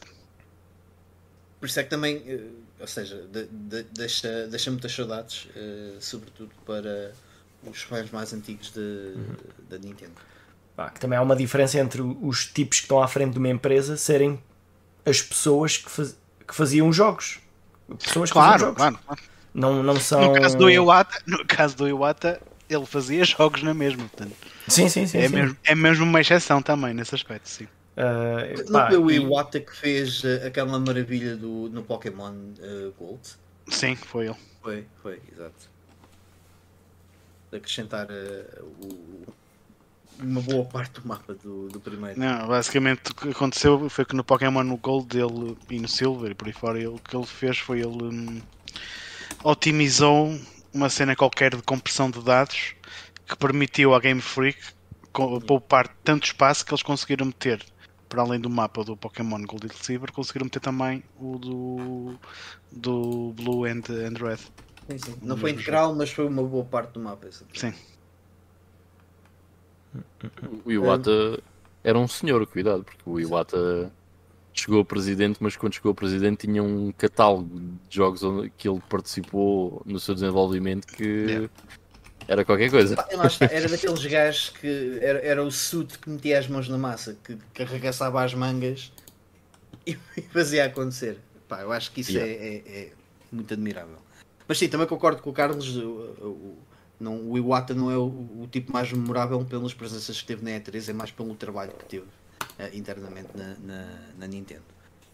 Uh, e, e, já agora, Carlos, tens aí mais algum momento na, nas tuas mangas uh, que queiras partilhar? Tenho, sim. Novamente com um tipo memorável, novamente o mesmo, mas desta vez ao contrário, que a coisa não disse muito bem. Portanto, isto era na altura da Wii, isto é em dois, ah. é 3 2010, okay. em, em, que ele estava a fazer uh, uma apresentação em direto dos motion controls com o, o Zelda Skyward Sword. Fantástico. E... e a coisa não estava a funcionar. Tipo, movimento tipo one on one, tipo top, não sei o quê, e aquilo não, não respondia aos movimentos. E o gajo, a certa altura, o Miyamoto, dizia: Ah, isto é por causa do, do, da quantidade de telemóveis que estão aí a usar o Wi-Fi, por favor, desliguem os vossos telemóveis na plateia. e tipo, foi, foi muito mal, muito mal. Uh, yeah. Lá está. Outro momento impossível de replicar. Exato, porque todos os meus momentos são destes que só, só, só funcionariam ali. Neste caso, só não funcionariam ali. Uh, em que, apá, e, e nós sabemos, uma apresentação em que já foi testada e está tudo certo e está tudo a correr bem, e depois chega-se lá e a coisa não funciona e, e, e, nós não sabemos o que fazer e ele também não sabia o que é que havia de fazer, então pronto. É, e, e sente-se que aquilo tem o tempo contado e a coisa, uh, a coisa ficou um bocadinho estranha. E isto para mim foi um momento memorável porque eu estava na minha cadeira ou no meu sofá, lá onde estava, e eu provavelmente e eu tenho ideia de, de me estar a sentir muito desconfortável por estar a ver ali o pobre coitado uh, a fazer esta figura. Mais valia ter metido ali um, sei lá, um gajo qualquer e depois diziam que a culpa foi dele. E assim Miyamoto. Não, mas é que nessa altura da Wii foi tudo muito cringe, porque quando falaste no Miyamoto Wii não sei o que, eu pensei que fosses falar noutro momento oh, memorável, tantos, mas ao contrário. Da, da, pá, há outros. Que era tipo... da D3 2008, da, da conferência da Nintendo, na altura do Wii Music. Também. Ah, também do Wii Music, em, em, que fica lá o pessoal todo a tocar. Já agora, esse vale a pena ver, também é um momento muito bonito. Uh, bem, Wii Music. Este Foi então... 2008. Era aqui, maravilhoso. Portanto, para já eles perdem lá uma data de tempo para fazer isto. E pronto, e ficaram lá todos a abanar os instrumentos em palco. Uh, a abanar os instrumentos, salvo Mas trouxeram, trouxeram um baterista também. fazer e... cenas, né? mas foi pronto. muito cringe. foi bonito, bonito. Pá, este aqui merece um bocadinho de som, cara. E depois com o som é tipo a música do Mario, mas tipo muito má. Tipo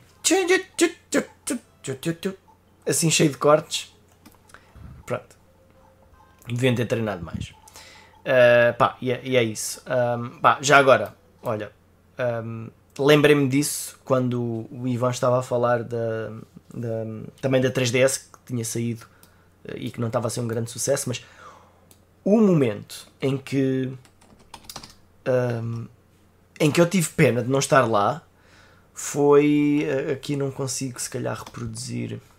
Mas houve uma E3 eu vou por aqui também no mesmo trailer da, da, da 3DS há um momento no final de uma conferência não sei se foi esta ou se foi a seguir mas deve ter sido 2010 em que as pessoas começam a ir lá à frente para experimentar no final para experimentar a, a consola e nós sem sabermos o que é que, o que, é que era suposto. Pronto, era difícil imaginar aquilo a funcionar tipo 3D, sem óculos. E isto era numa altura em que havia a cena de, dos filmes 3D e das, TV, das TVs 3D. Isso já não Sim. existe, já não existe, pois não? Não, essa moda já passou. Pronto, e então uh, é tipo, ah, aqui se puserem à frente vem o efeito 3D e nós não conseguíamos ver e pronto, e lá, lá viu. É, achei também isso, isso engraçado. Stands no palco. Yeah. Um, e, e, o pessoal a ir lá. E, e mas a, a, conferência continuou. E tu estavas tipo. Ah. Epá, eu tinha, tinha ideia que aquilo foi no fim, mas se calhar, se calhar era quando. Se calhar era quando estava a acabar. Deixa cá ver aqui. Hum, hum, hum. Já agora enquanto eu não me, lembro, não me lembro exatamente qual é que é o ano enquanto procuras, o, o Danstep também uh, partilhou aqui uh, com um grande fail foi o anúncio do Metroid Prime uh, Federation Force, tal como o, o, anúncio do Command and Conquer Mobile no, no evento da, da Electronic Arts. Não sei se vocês têm presentes aí. Hum, por acaso não me recordo. Eu lembro-me do, do Command and Conquer e fiquei bem insultado. Epá, foi mesmo horrível. Uh, porque imagina, tu uh, tens uma série como Command and Conquer, certo? Uma série muito conhecida. Um, uma série que acaba por ser uma das grandes séries no género da RTS um, e na, na gênese do, do, género da RTS. Um, e de repente o que eles fazem com, com o Command Conquer é um jogo mobile super desinteressante e mostram aquilo no E3 e um gajo fica a sério, o que é isto tem para mostrar com Command Conquer? Foi mesmo muito mau esse momento. Isto, isto foi antes ou depois do daquele remaster que fizeram? Isto foi em 2018. Deve ter sido antes. Não, mas não estou seguro.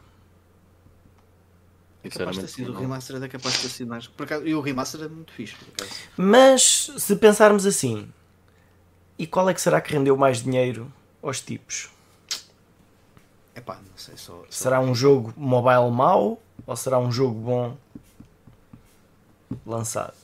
Se calhar ganharam mais dinheiro com este, mesmo no fim das críticas todas. Só, só, só confirmando os dados nem se houverem, obviamente. Um, Ivo, eu não sei se tu tens aí claro. algum momento na, na manga ou não. Diz? Uh, temos, aqui, temos aqui um problema técnico. É que estão 8 pessoas a ver, mas só há 7 likes. Opa, Portanto, deve ah. ter aqui alguma coisa mal. Vê lá aí no, yeah. na transmissão. Só Realmente, uh, temos que, tá temos que. Olha, foi o, duplo, foi o duplo R que entrou agora que nos vai, vai dar aí um like falta. Boa noite, duplo R. Duplo R. Ah, e o pessoal que diga momentos marcantes da E3 para a gente partilhar aqui também. Sim, como, como o Dantecep, como o Dantecep fez e muito bem. Uh, e eu não sei se tu tens aí algum que tenhas te lembrado, entretanto. Não, nada assim de não. muito fascinante. Então eu tenho um. Dá-lhe. Já agora vou, vou fazer o assim, desafio a ver se vocês se lembram. Eu, eu acho que me lembro mais de momentos maus do que momentos bons, para ser sincero. Não, eu vou, eu vou partilhar eu um momento queria, Eu não me queria focar só nisso. Eu vou, eu vou partilhar um momento bom. Um momento bom que envolve uh, Hideo Kojima. Não o Hideo Kojima em, em pessoa, mas uh, aquilo que nós chamamos de Kojimices. Ok. Alguém quer se arriscar? Tem a ver com baleias? Não. Antes das baleias. Ninguém se quer arriscar a, a, tentar adivinhar. Então lembram-se de, de um jogo chamado Ground Zeroes? Uhum. Sim. E lembram-se que antes de saber que era Ground Zeroes, houve um trailer que apareceu assim, tipo, do nada, com um bué bom aspecto, com umas cenas todas a explodir, uh, e que não, não se anunciou o que é que era. Simplesmente apareceu assim um trailer de 10 minutos, com bué de coisas a acontecer. E o pessoal hum. ficou assim um bocado, what the fuck? E eu. Este, este é o momento do lançamento do Ground Zeroes, antes sem se dizer nada, sem se dizer que é Kojima Productions, sem se dizer que é Kaido Kojima, sem se dizer que é Metal Gear Solid, apenas apareceu aquilo e o que aconteceu, e eu curto é deste momento, porque isto uh, é, é um momento E3, mas que alimentou-se muito pós durante a E3, porque depois isto já veio numa altura em que havia tipo aquela malta que tipo ia ver as cenas frame por frame para tentar descobrir o que é isto, de onde é que isto vem que é essa cena, estás a perceber? Yeah. Um, e depois foi o próprio pessoal, o próprio público que veio a descobrir. Isto é uma cena do, da Kojima Productions, estava tipo é da hints que eles foram apanhando uh -huh. e, e, foi assim que entretanto se descobriu que era o, o Ground Zeroes. Uh, e achei essa cena tipo espetacular. E tinha uma música boa da fixe dos Garbage, o Not Your Kind of People, que aconselho o pessoal também a, a ir ver. Vocês não se lembram disto? Por acaso não, para te dizer. Ah, Tenho uma vaga ideia, meu. Lembro-me lembro de ver o trailer, que ele agora tem ali um miúdo qualquer ali na jaula, não é? Yeah. Uma coisa assim. Yeah, porque isto foi completamente do nada. Tipo, o pessoal, tipo, que é isto, meu? Isto tem de bom aspecto, não é um, um jogo feito por Zé Manés começaram a, a, fazer jogos. E, e, era da Konami, pronto. Era a única cena que, que, que se tinha como garantida. Um, Mas eu, eu, eu, eu, tenho ideia de ficar logo com uma vibe que isto era Metal Gear. É pá, nem percebes? Porque a cena, a cena é Eu também acho que sim, nada. era da Konami. É era é da Konami. E no início. Feito aparece, por japoneses olha, com um aspecto assim aqui. um bocado americanizado. No início, olha o que é que aparece. Tipo, aparece Konami e aparece a cena do Fox Engine. Pois. Aparece logo em Kojima Productions, mas não, não, mas não sei se é isso. Não sei se no trailer original apareceu assim. Não é esse. Não, não, não, este, Aqui, este aqui foi o trailer da Pax Prime. Não, uh, não, não. Na E3. Na E3, não sei. Eu não me lembro qual foi a E3 que, em que isso apareceu, vou-te ser sincero. Deixa cá ver se eu uh, algo mesmo. Mas eu, eu, eu sei que aquilo foi assim um bocado do nada e o pessoal é que foi descobrindo que, que isto era que, era que era um jogo de Metal Gear. Deixa cá ver este. Porque depois uh, muitas vezes isso... ficam os trailers e. Enquanto isso, só uh, dar aqui também boa noite ao João Marcos, uh, a João Marcos, desculpa, que diz que já está corrigido o problema técnico. João, obrigado. já agora, se ainda uh, se houver alguém que consiga corrigir este problema técnico dos likes, ainda aí a assistir, faça favor. Mas olha, que agora, mas olha que agora são 9 em simultâneo e se calhar eh, só há 8 likes. Portanto, o problema mantém-se. Não, não, há 9. Há 9, estou a ver. 9, 9 em simultâneo com 9 likes. Está ah, então pronto. Muito bem. Bom, mais algum momento? Há mais algumas coisas que eu me lembro. Vocês lembram-se do 1 Million Troops da Konami? Quando vem um sócio anunciar o 99 Nights 2, uh, que era, epá, era um japonês com um ar muito esgaseado. Aliás, está na thumbnail deste vídeo, no canto superior direito. Um, um, chine um chinês, um japonês com um ar bem desgaseado, a falar um inglês horrível, uh, e que a Technical Marvel do 99 Nights 2 era que eles conseguiam meter um milhão de tropas no, no ecrã. Então ele há lá uma, uma parte em que se vira One million troops. E ele faz assim aos braços do estilo yeah, batam palmas. Não, não aconteceu. Ah, foi hilariante sim, não, esse também é dos momentos lá está dos momentos maus que me lembro sim, esse foi um deles. Aqui. mais cringe. Era aí, vamos chegar sim. por o gajo. É pá, mas é que ele tem mesmo um aspecto. Sim, o gajo tem um ar bem desgaseado bem engraçado. E ele a falar era bem pá, muito entusiástico Pelo menos E gajo, e gajo, bate palmas, para! Olha, e lembro-me também. Uh, pronto, lá está também é, é um mau momento, ou um momento menos positivo. Uh, Lembram-se do anúncio de Killzone 2 na E3, em que parecia yeah. super, super, super real. Uh, e depois veio-se a saber que Afinal, porque eles acho que chegaram a dizer que aquilo era gameplay footage, mas depois Sim. veio saber que não, não era. Lá está, e isso deu, deu boa da, deu boa da, da raia, assim. E aconteceu, raia, aconteceu o mesmo com o Alien Colonial Marines. Também, Sim, houve muitos é. jogos nessa geração que, com o Watch que era mesmo publicidade. Watch, era Watch mesmo, Dogs também. Sim. Era mesmo publicidade enganosa que nos estavam a mostrar. Mas acho que o Killzone 2 foi aquele que. Nem sequer era uma PS3 que estava a rodar aquilo. aquilo era, um, era um PC, né? Deixa cá ver aqui. Se a gente encontra. O Marcos está a dizer que toda, toda essa conferência da Economy é incrível, essa do 1 Million Troops. Yeah, é, é incrível essa conferência da Economy. Foi má do início ao fim. Recomendo vivamente pá, que vão ver. Pá, também havia uma, uma, uma conferência uh, muito, muito engraçada, pelos piores motivos, que era uma da Ubisoft, em que foi um comediante qualquer que foi fazer aquilo e, pá, e aquilo correu muito mal. As piadas não estavam a aterrar. Pá, eu, o gajo tinha um nome assim característico. O público não reagiu. É, nessa, altura, nessa altura eram as da Konami e as do Ubisoft, aquilo era, era sempre cringe material. Cringe. Eu, olha, eu, eu vou escrever... com a que pior. Eu escrevi agora aqui uh, E3 Ubisoft Cringe para ver o que é que aparece. Uh, deixa cá ver aqui. É, pá, é difícil porque há aqui muitas compilações de muitos anos diferentes. Pois. É difícil. Olha, é, mas... difícil. é o Mr. Caffeine. É, acho que é esta aqui que eu estava Ah, e o Mr. Caffeine. Isso é ganda feila. Um, e vocês têm uh, noção de alguma conferência na E3 que tenha sido vá, uma grande seca, que vocês tenham pensado mesmo, epá, eu gostava de não ter perdido uma hora a ver isto. Sim, as várias da. Houve várias da Ubisoft, Sim. assim. E mesmo muitas da Nintendo que eu vi, por exemplo, essa de 2008. Electronic Arts também. É pá, eu da Electronic Arts diria quase todos os anos. Fónix era muito mau. Houve ali uma mesmo... série de anos mesmo muito mau. Sim, mas mesmo as das empresas, porque antigamente eles, para além de estarem lá a falar de jogos novos, eles parecia que estavam a fazer um relatório para os investidores ou para, para o pessoal do board, em que eles falavam, yeah. perdiam meia hora a falar de vendas yeah. e, e projeções do mercado e não sei o yeah. quê. Nobody cares.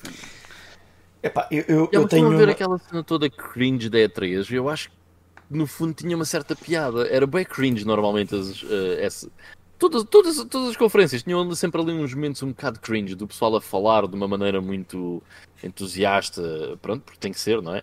Mas eu, eu acho que isso fazia também parte do charme. Mas desculpa, Carlos, ias a dizer. Opa, eu estava a dizer que, uma, que eu, eu, eu nunca consegui viver as E3 como vocês porque eu sempre tive a tendência de não assistir em direto. Eu esperava. Hum. Às vezes estava a assistir em direto, mas tipo com desfazamento de meia hora. E então, sempre que havia um momento de seca, eu avanço. Tipo, há gráficos, ok, anda para a frente. E então hum, eu tive sempre uma experiência mais compacta. E então os momentos bons para mim nunca são tão marcantes como para vocês que tiveram ali um, um bocado adormecidos à espera de alguma coisa boa e ela aparece. E eu andava à procura da coisa boa e ela aparece. Eu, pronto, ok, agora vamos à próxima. Uh, e, e, e, pronto, e acaba por perder um bocado um, esse charme que aquilo tem. E eu acho que só em algumas eu, eu acabava por tipo, evitar isso, ou às vezes via em direto, mas normalmente eu via sempre assim diferido. Sim, eu nos últimos anos também, também, também acabei por fazer como tu, também já estava a ver tudo indiferido e havia muito, muito momento de cega que eu simplesmente fazia skip e avançando.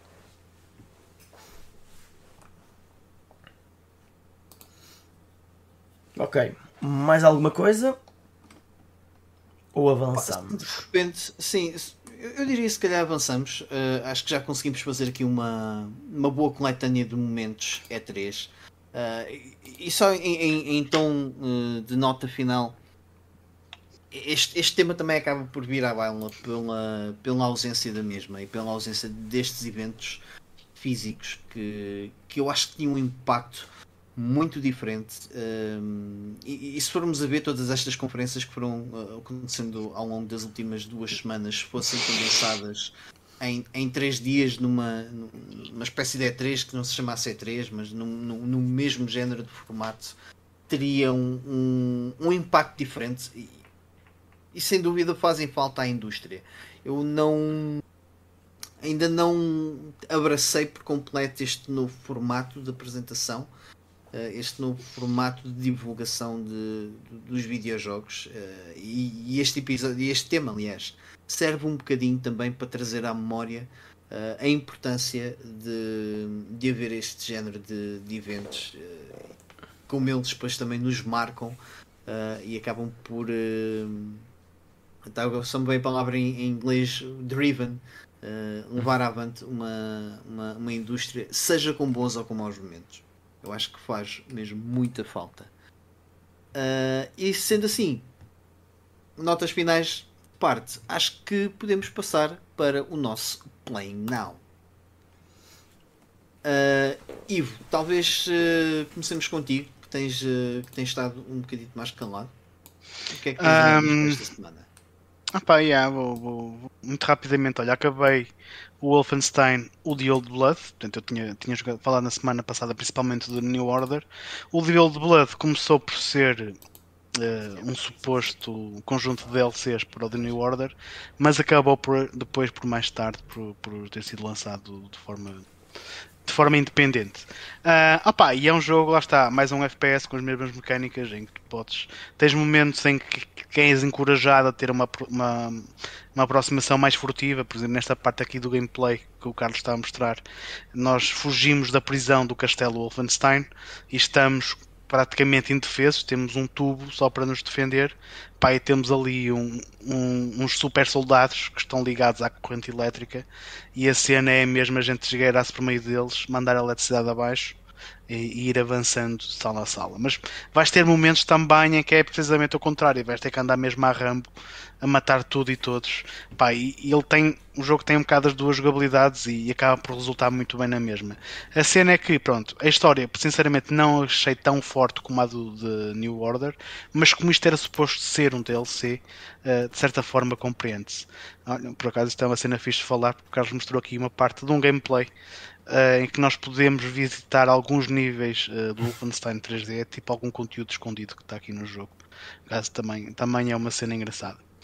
Uh, mas, já, yeah, Wolfenstein de, de Old Blood curti, mas não curti tanto como, como o da New Order, porque a história não estava tão cativante uh, como, como a do jogo do, do, do, seu antecessor. Depois foi literalmente tirar um bocado de pó da minha 32X e estive a jogar um bocado do Mortal Kombat 2. Um, Opa, é uma versão que de facto é, é superior à, à versão da, da, Mega Drive, principalmente a nível gráfico e de som. A versão de, de Mega Drive faltava-lhe muitas das vozes uh, que nós ouvimos uh, durante as batalhas, tipo anunciar os rounds, os fatalities e muitos dos efeitos sonoros uh, que tinham sido cortados na versão de Mega Drive estão aqui presentes. A versão 32X também é mais colorida, tem mais detalhe nas personagens e nos próprios cenários. Uh, a nível de jogabilidade é idêntico à versão de Mega Drive, portanto, é daqueles jogos que compensa-se jogar-se com um comando de 6 botões.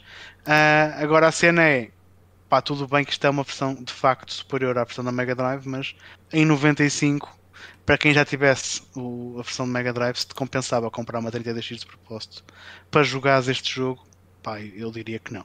Mas acaba por ser uma versão superior à de Mega Drive, sem, sem dúvida alguma. Um, depois, para a PC Engine, joguei um joguinho que é este, o Bloodia. Uh, que isto é um jogo um bocado curioso. Uh, porque eu vi, tipo, os menus, está tudo em inglês, portanto eu achei que isto tivesse alguma origem ocidental e de facto tem, porque este jogo sai inicialmente para os Commodores Amigas e Atari STs como Diablo, não tem nada a ver o nome uh, do, do jogo da, da Blizzard, hum, porque vocês estão a ver aqui no gameplay, isto é basicamente um puzzle game.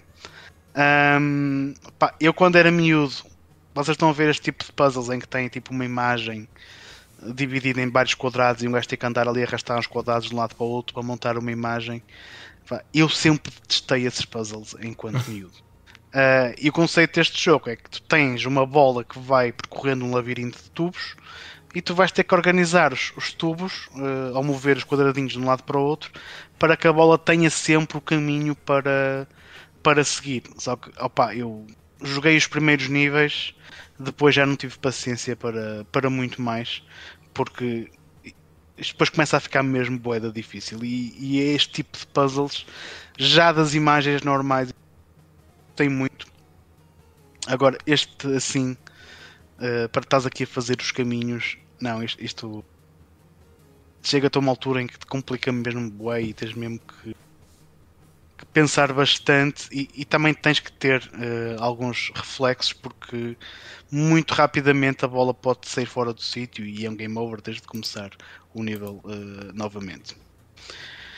Pois, um, ehm, para finalizar, joguei para a Saturn mais um jogo japonês. Desta vez foi o Assault Lanos 2, que é uma sequela do Cybernator, uh, Assault Suit Vulcan. Aliás, ela acaba por ser uma sequela do primeiro Linus, porque o Vulcan é uma prequela. Uh, mas pronto, este é exclusivo da Saturn, infelizmente não saiu uh, fora do Japão e é mais um daqueles uh, shmups em que um gajo controla um mecha uh, e vais tendo várias missões diferentes, tens algo no espaço, como estamos a ver agora, mas também tens muitas outras missões uh, na superfície de planetas em que tu ou vais ter que destruir todos os inimigos que estão no ecrã, ou vais ter que uh, escoltar um, um comboio de, de mercadorias, vais tendo várias missões diferentes. E a cena é que é um jogo altamente customizável, porque tu, à medida em que tu vais avançando o jogo e vais consoando a tua performance, se não sofres muito dano, se tiveres, se conseguires terminar o nível dentro de um certo tempo limite, ou, ou, ou causares ou matares mais inimigos, uh, tu vais conseguindo desbloquear mais ou menos equipamento que tu podes usar para as missões seguintes. E isto de facto tem muito de customização. Tu podes escolher mesmo muitas armas, uh, várias armaduras diferentes, uh, podes customizar os stat points do teu mecha. E isto para um jogo assim um bocado mais arcade, acho que acaba por ser um bocado overkill a quantidade mesmo exagerada de cenas que tens aqui para, para desbloquear e, e customizar. Mas de resto, é um jogo é um jogo fixe. Espero que um dia alguém faça um patch de tradução, uh, porque infelizmente está tudo em japonês. Uh, os menus, por acaso, estão em inglês, a maior parte deles, o que é uma grande ajuda, mas os diálogos está, está, tudo, está tudo em japonês. E como vocês podem ver, durante as missões vão estar sempre a ser interrompidas com os, os pilotos a falarem uns com os outros e eu não faço puta ideia o que é que se estava aqui a, a passar. Pronto, e é isso da minha parte para, para o Playing Now desta semana. Eu comecei também a jogar um action RPG da, da Mega Drive, que é o Rent a Hero, mas falo dele para a próxima semana porque ainda estou muito no início. Ah, oh, Ivo, só uma pergunta. Hum. Parece-me bem. Uh, é preciso um rim ou dá para comprar? Ah, esse está-se tranquilo. Esse, esse ainda, é, okay. ainda, ainda não é dos caros. Esse ainda okay, não é daqueles jogos caros. Eu até me oferecia, mas já um deles já fica assim recentemente. Um, se calhar passava aqui a palavra ao Carlos, que, okay, que então... já, já nos disse mais ou menos o que é que, o que, é que vai falar. Exato, portanto, olhem, eu, conti eu continuei a jogar o, mais um bocado do Eternal Darkness para a GameCube. Como ainda não acabei, já não vou falar mais dele. Fiquei lá bloqueado num bocado, como não estou a. a não vi nenhum guia achei fácil até o momento em que fiquei bloqueado. Ainda vou experimentar, ver se consigo avançar. Depois, como já disse, com, uma vez que saiu o, o jogo das Tartarugas Ninja, foi o jogo que eu joguei. Portanto, o meu filho estava ali a dizer: ah, vamos jogar um jogo, não sei o quê. E eu pensei: as Tartarugas Ninja saíram, vamos jogar esse. E assim foi. E então um, eu estive a jogar com o meu filho o jogo das Tartarugas Ninja. Eu já cheguei basicamente ao final, uh, se bem que eu derrotei lá o, o, o boss final, o, o, o Krang e o Shredder, mas depois parece que o jogo continua para mais uma missão que depois no, que aquilo tem um mapa e no mapa não encontrei. Tenho que ver uh, o que é que se não estavam a ver bem, mas também já foi, já estava a despachar-me para me ir embora.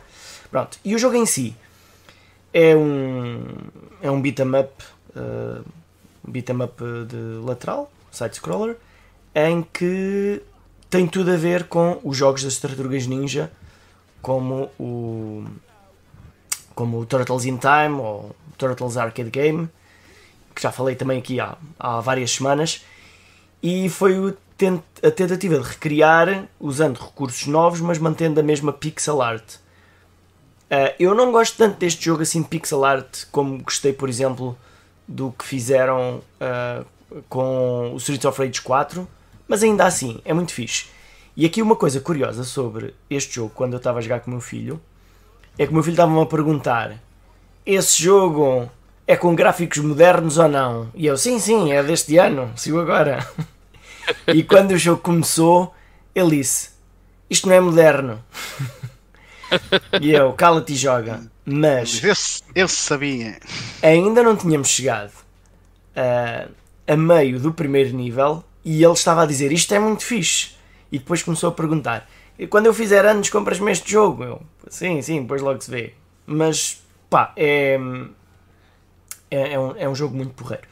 Pronto, e em termos de, das músicas também é muito fixe. Uh, há lá várias partes das músicas, por exemplo, como nos bosses, em que faz-nos lembrar perfeitamente as músicas dos bosses do, dos jogos de arcade de, dos anos 90 e, uh, e o jogo em si tem, uh, tem ali uma espécie de progressão de, RP, de RPG. Ou seja, quanto mais tu jogas com uma tartaruga, mais ela evolui, fica com mais energia. Uh, eles, as tartarugas fazem lá um golpe especial, que é isto que ele está aqui a fazer agora. Um, que depois podemos fazer mais vezes esse especial à medida que vamos progredindo. E então Uh, há ali algumas pequeninas diferenças de jogabilidade em relação ao que havia antigamente, mas uh, uma delas eu não gosto particularmente porque Uh, uma delas é fixe porque tem um sistema de combos em que nós estamos a fazer um combo e a energia que nos permite fazer o especial sobe. Só que depois há uma maneira alternativa de o fazer subir que é tipo, quando não está ninguém perto de nós, nós fazemos assim uma cena tipo um, tipo um taunt e, e ganhamos isso. E desde que a gente mata os inimigos todos, fazemos isso e quando passamos, avançamos um bocadinho já temos o especial pronto a usar. Achei um bocado desequilibrado. Era mais engraçado se não tivesse isso mas torna o jogo bastante mais fácil. Um, pá, o jogo tem um modo história que ele vai gravando e portanto não precisamos fazer aquilo tudo seguido, mas também tem um modo arcade com vidas limitadas e continuos limitados. Portanto, para quem gostar mais de uma forma, também está, está disponível. Pá, de resto, em termos de jogabilidade, é muito, muito parecido, tirando aquela parte dos especiais, é muito parecido a, aos jogos de arcade, incluindo a parte do agarrar e atirar os inimigos contra o ecrã. Uh, tal como o Turtles in Time também tem um boss em que temos de fazer isso para, para conseguir derrotar. E pronto, é, é um jogo porreirinho, como eu disse há bocado logo no início. Está em promoção, logo na semana de lançamento. Baixaram o preço de 2,5€, agora custa 22,5€. No Game Pass está de borla, portanto, não vale a pena eh, não jogar se tiverem Game Pass no PC ou na Xbox. Bem, pronto, basicamente é isso. É, é, é porreirinho. E é engraçado ter dito essa cena dos gráficos uh, em comparação com o Streets of Rage 4. Uh, eh, eu pessoalmente gosto mais deste estilo mais pixel art do que o de banda desenhada do Streets of Rage 4. Uhum. Epá, eu, eu gosto de, daquele art style. De, parece que com os personagens desenhados à mão e que naquele caso do Streets of Rage acho que funciona muito bem. Eu gostava de ter visto como é que funcionaria aqui neste jogo em particular. Não sei se resultaria tão bem, mas uh, imagino que sim, imagino que sim. Mas o jogo é bonito, é como eu disse, o meu filho estava-se a queixar logo no início, passado pouco tempo deixou de se queixar, já queria comprar o jogo. Um, e pronto. É. Isso já diz muita coisa. Sim. Yeah. E, e já agora o, o, feedback que eu tenho visto no, no, nas redes sociais em relação a este jogo tem sido espetacular. Uhum. O pessoal está mesmo a curtir o do, do jogo. Olha, yeah. também uma, uma cena fixe que acontece no jogo, à medida que vamos passando as missões, quando uma missão começa, um, há, há, muitas vezes qualquer coisa que mostra o, tipo, o boss do último nível derrotado, que está tipo, que tá lá no sítio, ou o sítio onde eles caíram. É como se eh, os níveis tivessem uma, continua, uma continuidade. E pronto, é, e é basicamente é isso. Okay. Pronto, os next. I'm going to be next. Uh, porque também tenho, tenho pouquita coisa para falar. Eu ainda ando perdido aqui no, no Wind Waker. Esta semana também confesso não, não tive muito tempo a jogar. Mas creio que estou na, na, fase final. A questão é que o Wind Waker tem, tem tido esta particularidade de uh, a cada novo passo tem sido um desafio para, para conseguir encontrar a chave para avançar uma coisa que acho que não aconteceu tanto nos, nos, nos títulos anteriores, mas que está a ser uh, bastante interessante uh, neste, neste Wind Waker. Uh, outra coisa interessante que sim que fiz esta semana e que joguei aí bastantes títulos. Desculpa interromper, Mike. Eu já não lembro como é que tu desbloqueias essas cenas, mas eu tenho uma vaga ideia de haver mapas para tu chegares a essas chaves em que diziam qual era dos quadradinhos no, no oceano e que tinhas que ir para, para, para procurá-las. O problema é encontrar esses mapas. Pois eu já não me lembro como é que tu chegas lá. Exato, não é assim de forma tão linear. Quantas, uh, quantas chaves é que são? Quantas chaves é que são? Ou seja, nesta última, portanto, tenho, estou à procura das Triforce Shreds. Uh, já fiz aquelas duas dungeons que, que basicamente vão fazer o power up para, para a Master Sword. Uh, são 8. É, isto tudo só para te dizer que na versão da, da Wii U são só 3, salvo erro. Mas isto. Mas o GameCube é para mais.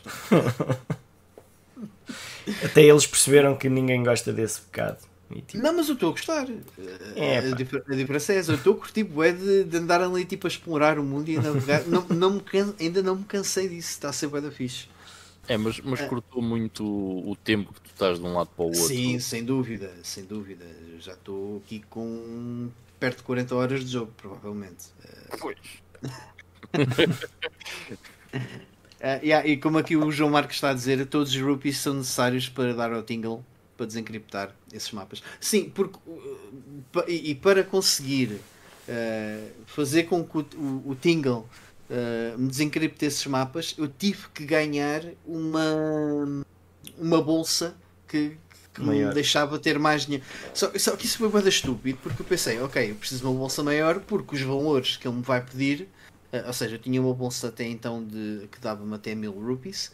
Eu pensei, ele vai-me pedir eh, tipo, cenas que vão ser acima dos mil rupees, por isso é que ele me está a pedir mais. Não. Uh, a não ser que seja a última, Shred, uh, o último mapa para ele desencriptar que me peça mais do que mil rupees. Até agora tinha sido 300 e tal rupees. Eu pensei, que então, mas para que é que eu precisava? Nem vou dar tempo à procura ver como é que eu conseguia ter isto e agora, e agora estás-me a pedir uma quantia que eu conseguia tipo na boa antes. Está-se bem. Um, mas está a ser fixe, está a ser uma, uma, Continua a ser de longe o melhor Zelda uh, que alguma vez já joguei. Não, não perdeu pontos de forma alguma. Um, agora, o, o que eu fiz uh, esta sexta-feira fui, a, fui até à ETIC, uh, fui convidado a fazer parte do júri de avaliação do, dos alunos de.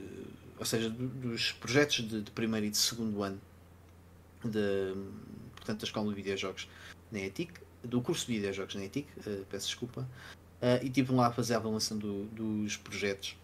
E, e, de facto, este ano, uh, tenho a dizer, o Ivan esteve lá o, o ano passado comigo, este ano vi, vi coisas muito interessantes em termos artísticos, não, em tanto, não tanto enquanto projeto de jogo, mas enquanto projeto conceptual vi coisas mais interessantes do que vi no, no ano anterior.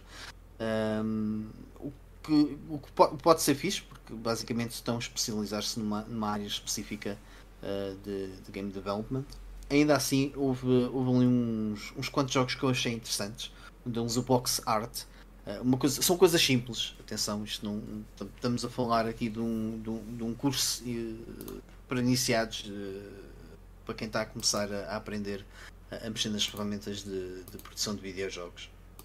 Mas um deles, por acaso, achei bastante interessante, que é o Box Art, e é do primeiro ano, em que basicamente havia vários blocos que, que, me tinha que desviar e uns específicos que, que podia dar, dar um empurrão e era um, basicamente um score attack mas estava a funcionar muito bem. E outro também interessante, em que éramos um sapo, uh, ou, ou, melhor, uma, uma rapariga sapo que tinha uma língua de sapo e andava tipo um, pelos níveis, era um, um platformer, ou como eles gostam de dizer, um precision platformer.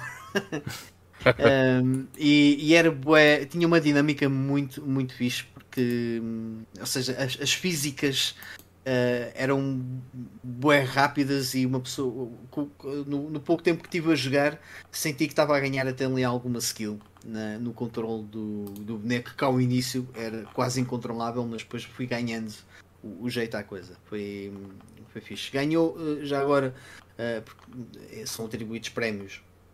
É uma espécie de Magalhães que depois nós acabamos por atribuir prémios e o, aquele que ganhou o prémio de, do, do jogo do ano foi o Hometown, que estava bastante interessante. Era um, um, uma espécie de um point and click, um jogo de aventura, uh, em que andávamos por uma aldeia uh, a coletar informações para depois dar uh, o final àquele capítulo daquela história. E sinceramente foi bem, foi bem merecido. Eh, estão de parabéns uh, e espero que, o, que, os alunos de segundo ano que acabaram o curso agora que mantenham uh, o interesse, que façam uso dessas mesmas ferramentas para, para vir a desenvolver jogos, porque nós precisamos de, de uma indústria de videojogos em Portugal a fabricar jogos. Jog, jogos bons. Sim, claro. Alright, so it leaves me. Uh, bem, eu vou, uh, vou ser muito rápido. Uh, vou começar por falar do Woody Woodpecker da PlayStation 2. Um, foi um jogo que. Uh, pá, já, já há muito tempo que tinha este jogo uh, na calha, porquê? Porque graficamente o jogo parecia muito interessante. o jogo tem um aspecto meio cel shading, não é, um, não é cel shading, mas tem um aspecto, tem uns contornos muito interessantes no, na, no, nos gráficos. Um, de um aspecto muito cartoonish, pá, parecia-me um, um platformer competente. Uh, bem, finalmente acabei por, por jogá-lo. Uh, é mais um jogo curto, como outros que eu tenho trazido para aqui, uh, como os Agent Yugos. Não é um jogo brilhante, mas é um jogo muito fixe. E graficamente é muito, realmente muito porreiro. principalmente numa PlayStation 2 e principalmente tendo em consideração que é um jogo que sai em 2001. Portanto, é, é uma, um release bastante cedo na, na consola. Faz parte basicamente do primeiro ano, porque ele sai em novembro de 2001, se não estou em erro. Portanto, a consola ainda não tem o primeiro ano da Europa. Um, e pá, tem uns gráficos muito fixos. Um, os controles funcionam bastante bem em, em termos da mecânica de platforming, jumping e não sei o quê, mas este jogo tem um problema que é daquelas coisas que nos mete a pensar como é que alguém achou ou como é que alguém não percebeu que isto não era boa ideia. Uh, quando nós atacamos, atacamos com o bico. Faz sentido, não é? Porque é o Woody Woodpecker. Um, e o range do bico é muito, muito curto. E quando nós atacamos um inimigo, é rara a vez que o matamos à primeira. Ou seja, quando nós atacamos, não o matamos, mas estamos mesmo em cima dele e quase sempre levamos um hit. É quase. É, não, é, não é quase impossível, mas é difícil uh, e nós temos que aprender a, a, jogar com isso para conseguir não levar um hit no, no jogo. Temos de estar sempre com atenção a esse pormenor. E há uma maneira de isso não acontecer que é um, ao saltar, atacar a, a partir do, do ar, um, e é, aí eh, isso não acontece. Mas uh, aqui nesta secção que vocês podem estar a ver, se estiverem a ver no, no vídeo, uh, não, é, não é assim tão complicado, mas há situações de platforming um, algo exigentes no jogo que, ao mesmo tempo, uh, que, por exemplo, esta parte que vocês vão estar a ver agora, que ao mesmo tempo uh, temos que nos estar a preocupar com esse problema do, do jogo pá, e torna as coisas uh, desnecessariamente complicadas muitas vezes. Qual é que é. O que é que colmata um bocado este problema? É que o jogo é, tem é, é, relativamente fácil e dá-te muitas vidas. Portanto, nós podemos falhar muitas vezes, uh, que vamos ter sempre pá, 15, 20, 25 vidas, uh, nunca se torna uh, um problema muito grande. No entanto, quando é secções de platforming um pouco mais exigentes, eu senti que tinha necessidade de repetir muitas vezes. Não pelo platforming em si, mas pelos obstáculos em termos de combate depois apanhava juntamente com as secções de platforming. É um jogo fixe. Uh, é porreiro, uh, tem uns gráficos muito interessantes, principalmente para 2001. Um, se tiverem interesse, joguem, mas não é uh, um jogo espetacular, nem nada que se diga, pá, recomenda-se vivamente. PlayStation 2, o catálogo fantástico. Não, é um jogo porreiro, é giro. Um, e mais uma vez é curto, também se acaba de umas 3 horas e tal, 4 horas no máximo. Um, e já, já agora, é um jogo, é um jogo caro ou não? Não, não. Quer dizer, acho eu. Não, acho que não. acho que deve ser coisa para barata. No máximo, tipo 4, 5 euros. Uma coisa assim. Um, depois, joguei o Deus Ex Mankind Divided, que é o segundo Deus Ex destes recentes. Portanto, há o Human Revolution e depois o Mankind Divided. Um, eu gostei mais do Human Revolution do que deste. Uh, porque acho que o Human Revolution tem uma identidade muito mais própria do que o Mankind Divided. Uma crítica que fizeram na altura ao Human Revolution é que era tudo muito dourado, uh, os visuais, mas isso dava um, um aspecto peculiar ao jogo. Uh, e o Mankind Divided matou isso, uh, já não tem esse, esse aspecto. Uh, ainda assim, é um jogo fixe. É, é aquilo que esperava de, de um jogo deste género não posso refilar por aí. Uh, pá, do início ao fim, a história uh, é bastante interessante. Uh, o gameplay também, se, também é fixe. Uh, pá, achei que as mecânicas de RPG eram muito superficiais no Mankind Divided. Um, com muito pouco know-how, ou nem é know-how, mas sem perceber muito aquilo que nós estamos a fazer em termos de, de evolução do personagem e não sei o quê, nós podemos chegar ao fim do jogo sem nos preocuparmos com, com nada. Um, o que acho que numa coisa deste género de, devia haver mais profundidade nesse aspecto. Uh, mas pronto, graficamente um jogo muito bom para 2016, se não me engano que o jogo é. Uh, estar a jogar numa PlayStation 4, achei o jogo muito fixe. Mas pronto, aqui o ponto forte acaba por ser mesmo a narrativa. Uh, já no Human Revolution era um ponto muito positivo. E eu gosto muito deste setting em que, bem, para quem não conhece os jogos de Deus Ex, mas isto passa-se num mundo em 2027, portanto estamos quase lá, não se preocupem. Passa-se num mundo em que existem augments para um, humanos, augmentations. O que é que isso é? É, imaginem nós metermos um braço biónico que depois leva um chip uh, que nos faz ter mega força nesse braço, ou metemos um implante nos olhos que nos faz ver em raio-x, uh, coisas assim desse género.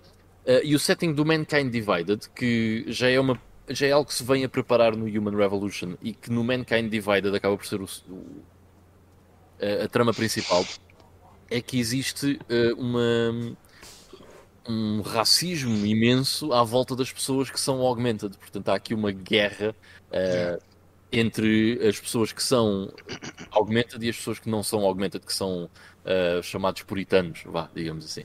Um, e esse setting está muito fixe tá, e está muito bem explorado, com muito lore, com muita coisa que vocês podem ler. Pá, eu gosto muito de ler essas coisas que vão aparecendo pelo jogo.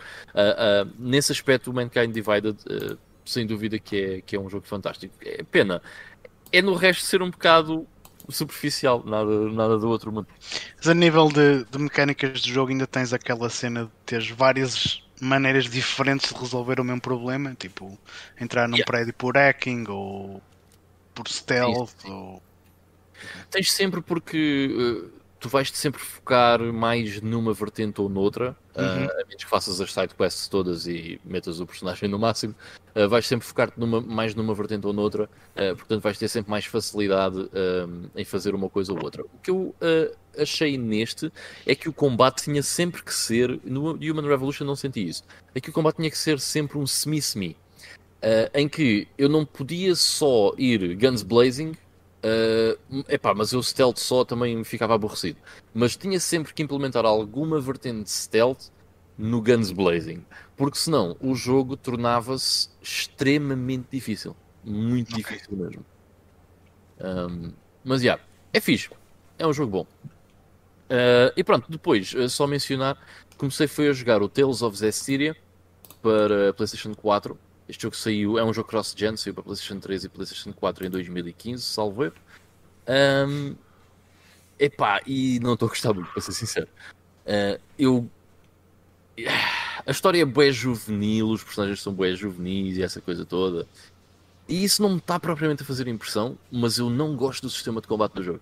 E uma coisa é. Eu, joguei, eu só joguei um jogo da, da série Tales, foi o Tales of Symphonia. E o Tales of Symphonia é um o, o sistema de combate é, é um, um plano em 2D. Uh, em que nós andamos da esquerda para a direita, atacamos, podemos voltar para trás, não sei, não sei o que mais. E aqui funciona. Como nos antigos. Quase da mesma forma, mas em 3D. Em que nós não podemos andar para a esquerda e para a direita, só nos podemos aproximar ou afastar do, do inimigo. E eu achei isso muito estranho e eu nunca percebo uhum. muito bem o que é que se está a passar no combate. Eu ataco, eu defendo e tal, mas tudo assim um bocado à toa. Nunca senti, até agora, eh, devo ter umas 5 ou 6 horas de jogo, que percebesse exatamente o que é que se está a passar em termos de combate. Eh, e eu acho que isso é ridículo. acho que isso é péssimo. Um, mas pronto, eh, está a ser fixe mas deixou muito a desejar. Pensei que ia ser uma coisa, uma coisa diferente. Mas pronto, depois falo mais nele para a semana, que em princípio se calhar já deve ter acabado. Vamos ver. Ou pelo menos vais, a, vais, vais começar a perceber o sistema de combate. Eh, pelo menos, sim, pelo menos isso.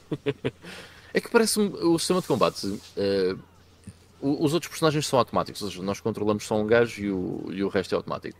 Uh, e tal como, por exemplo, no Final Fantasy XII, certo? Que acaba por ser um dos primeiros jogos a sair do sistema turn-based, uma das primeiras séries a sair do sistema turn-based para uma coisa mais action-focused, em que nós podemos programar o que é que os outros fazem nos menus, tipo, pá, quero que te foques mais em atacar, tu quer que te foques mais uhum. em ir, ou, ou, e aqui podemos fazer a mesma coisa.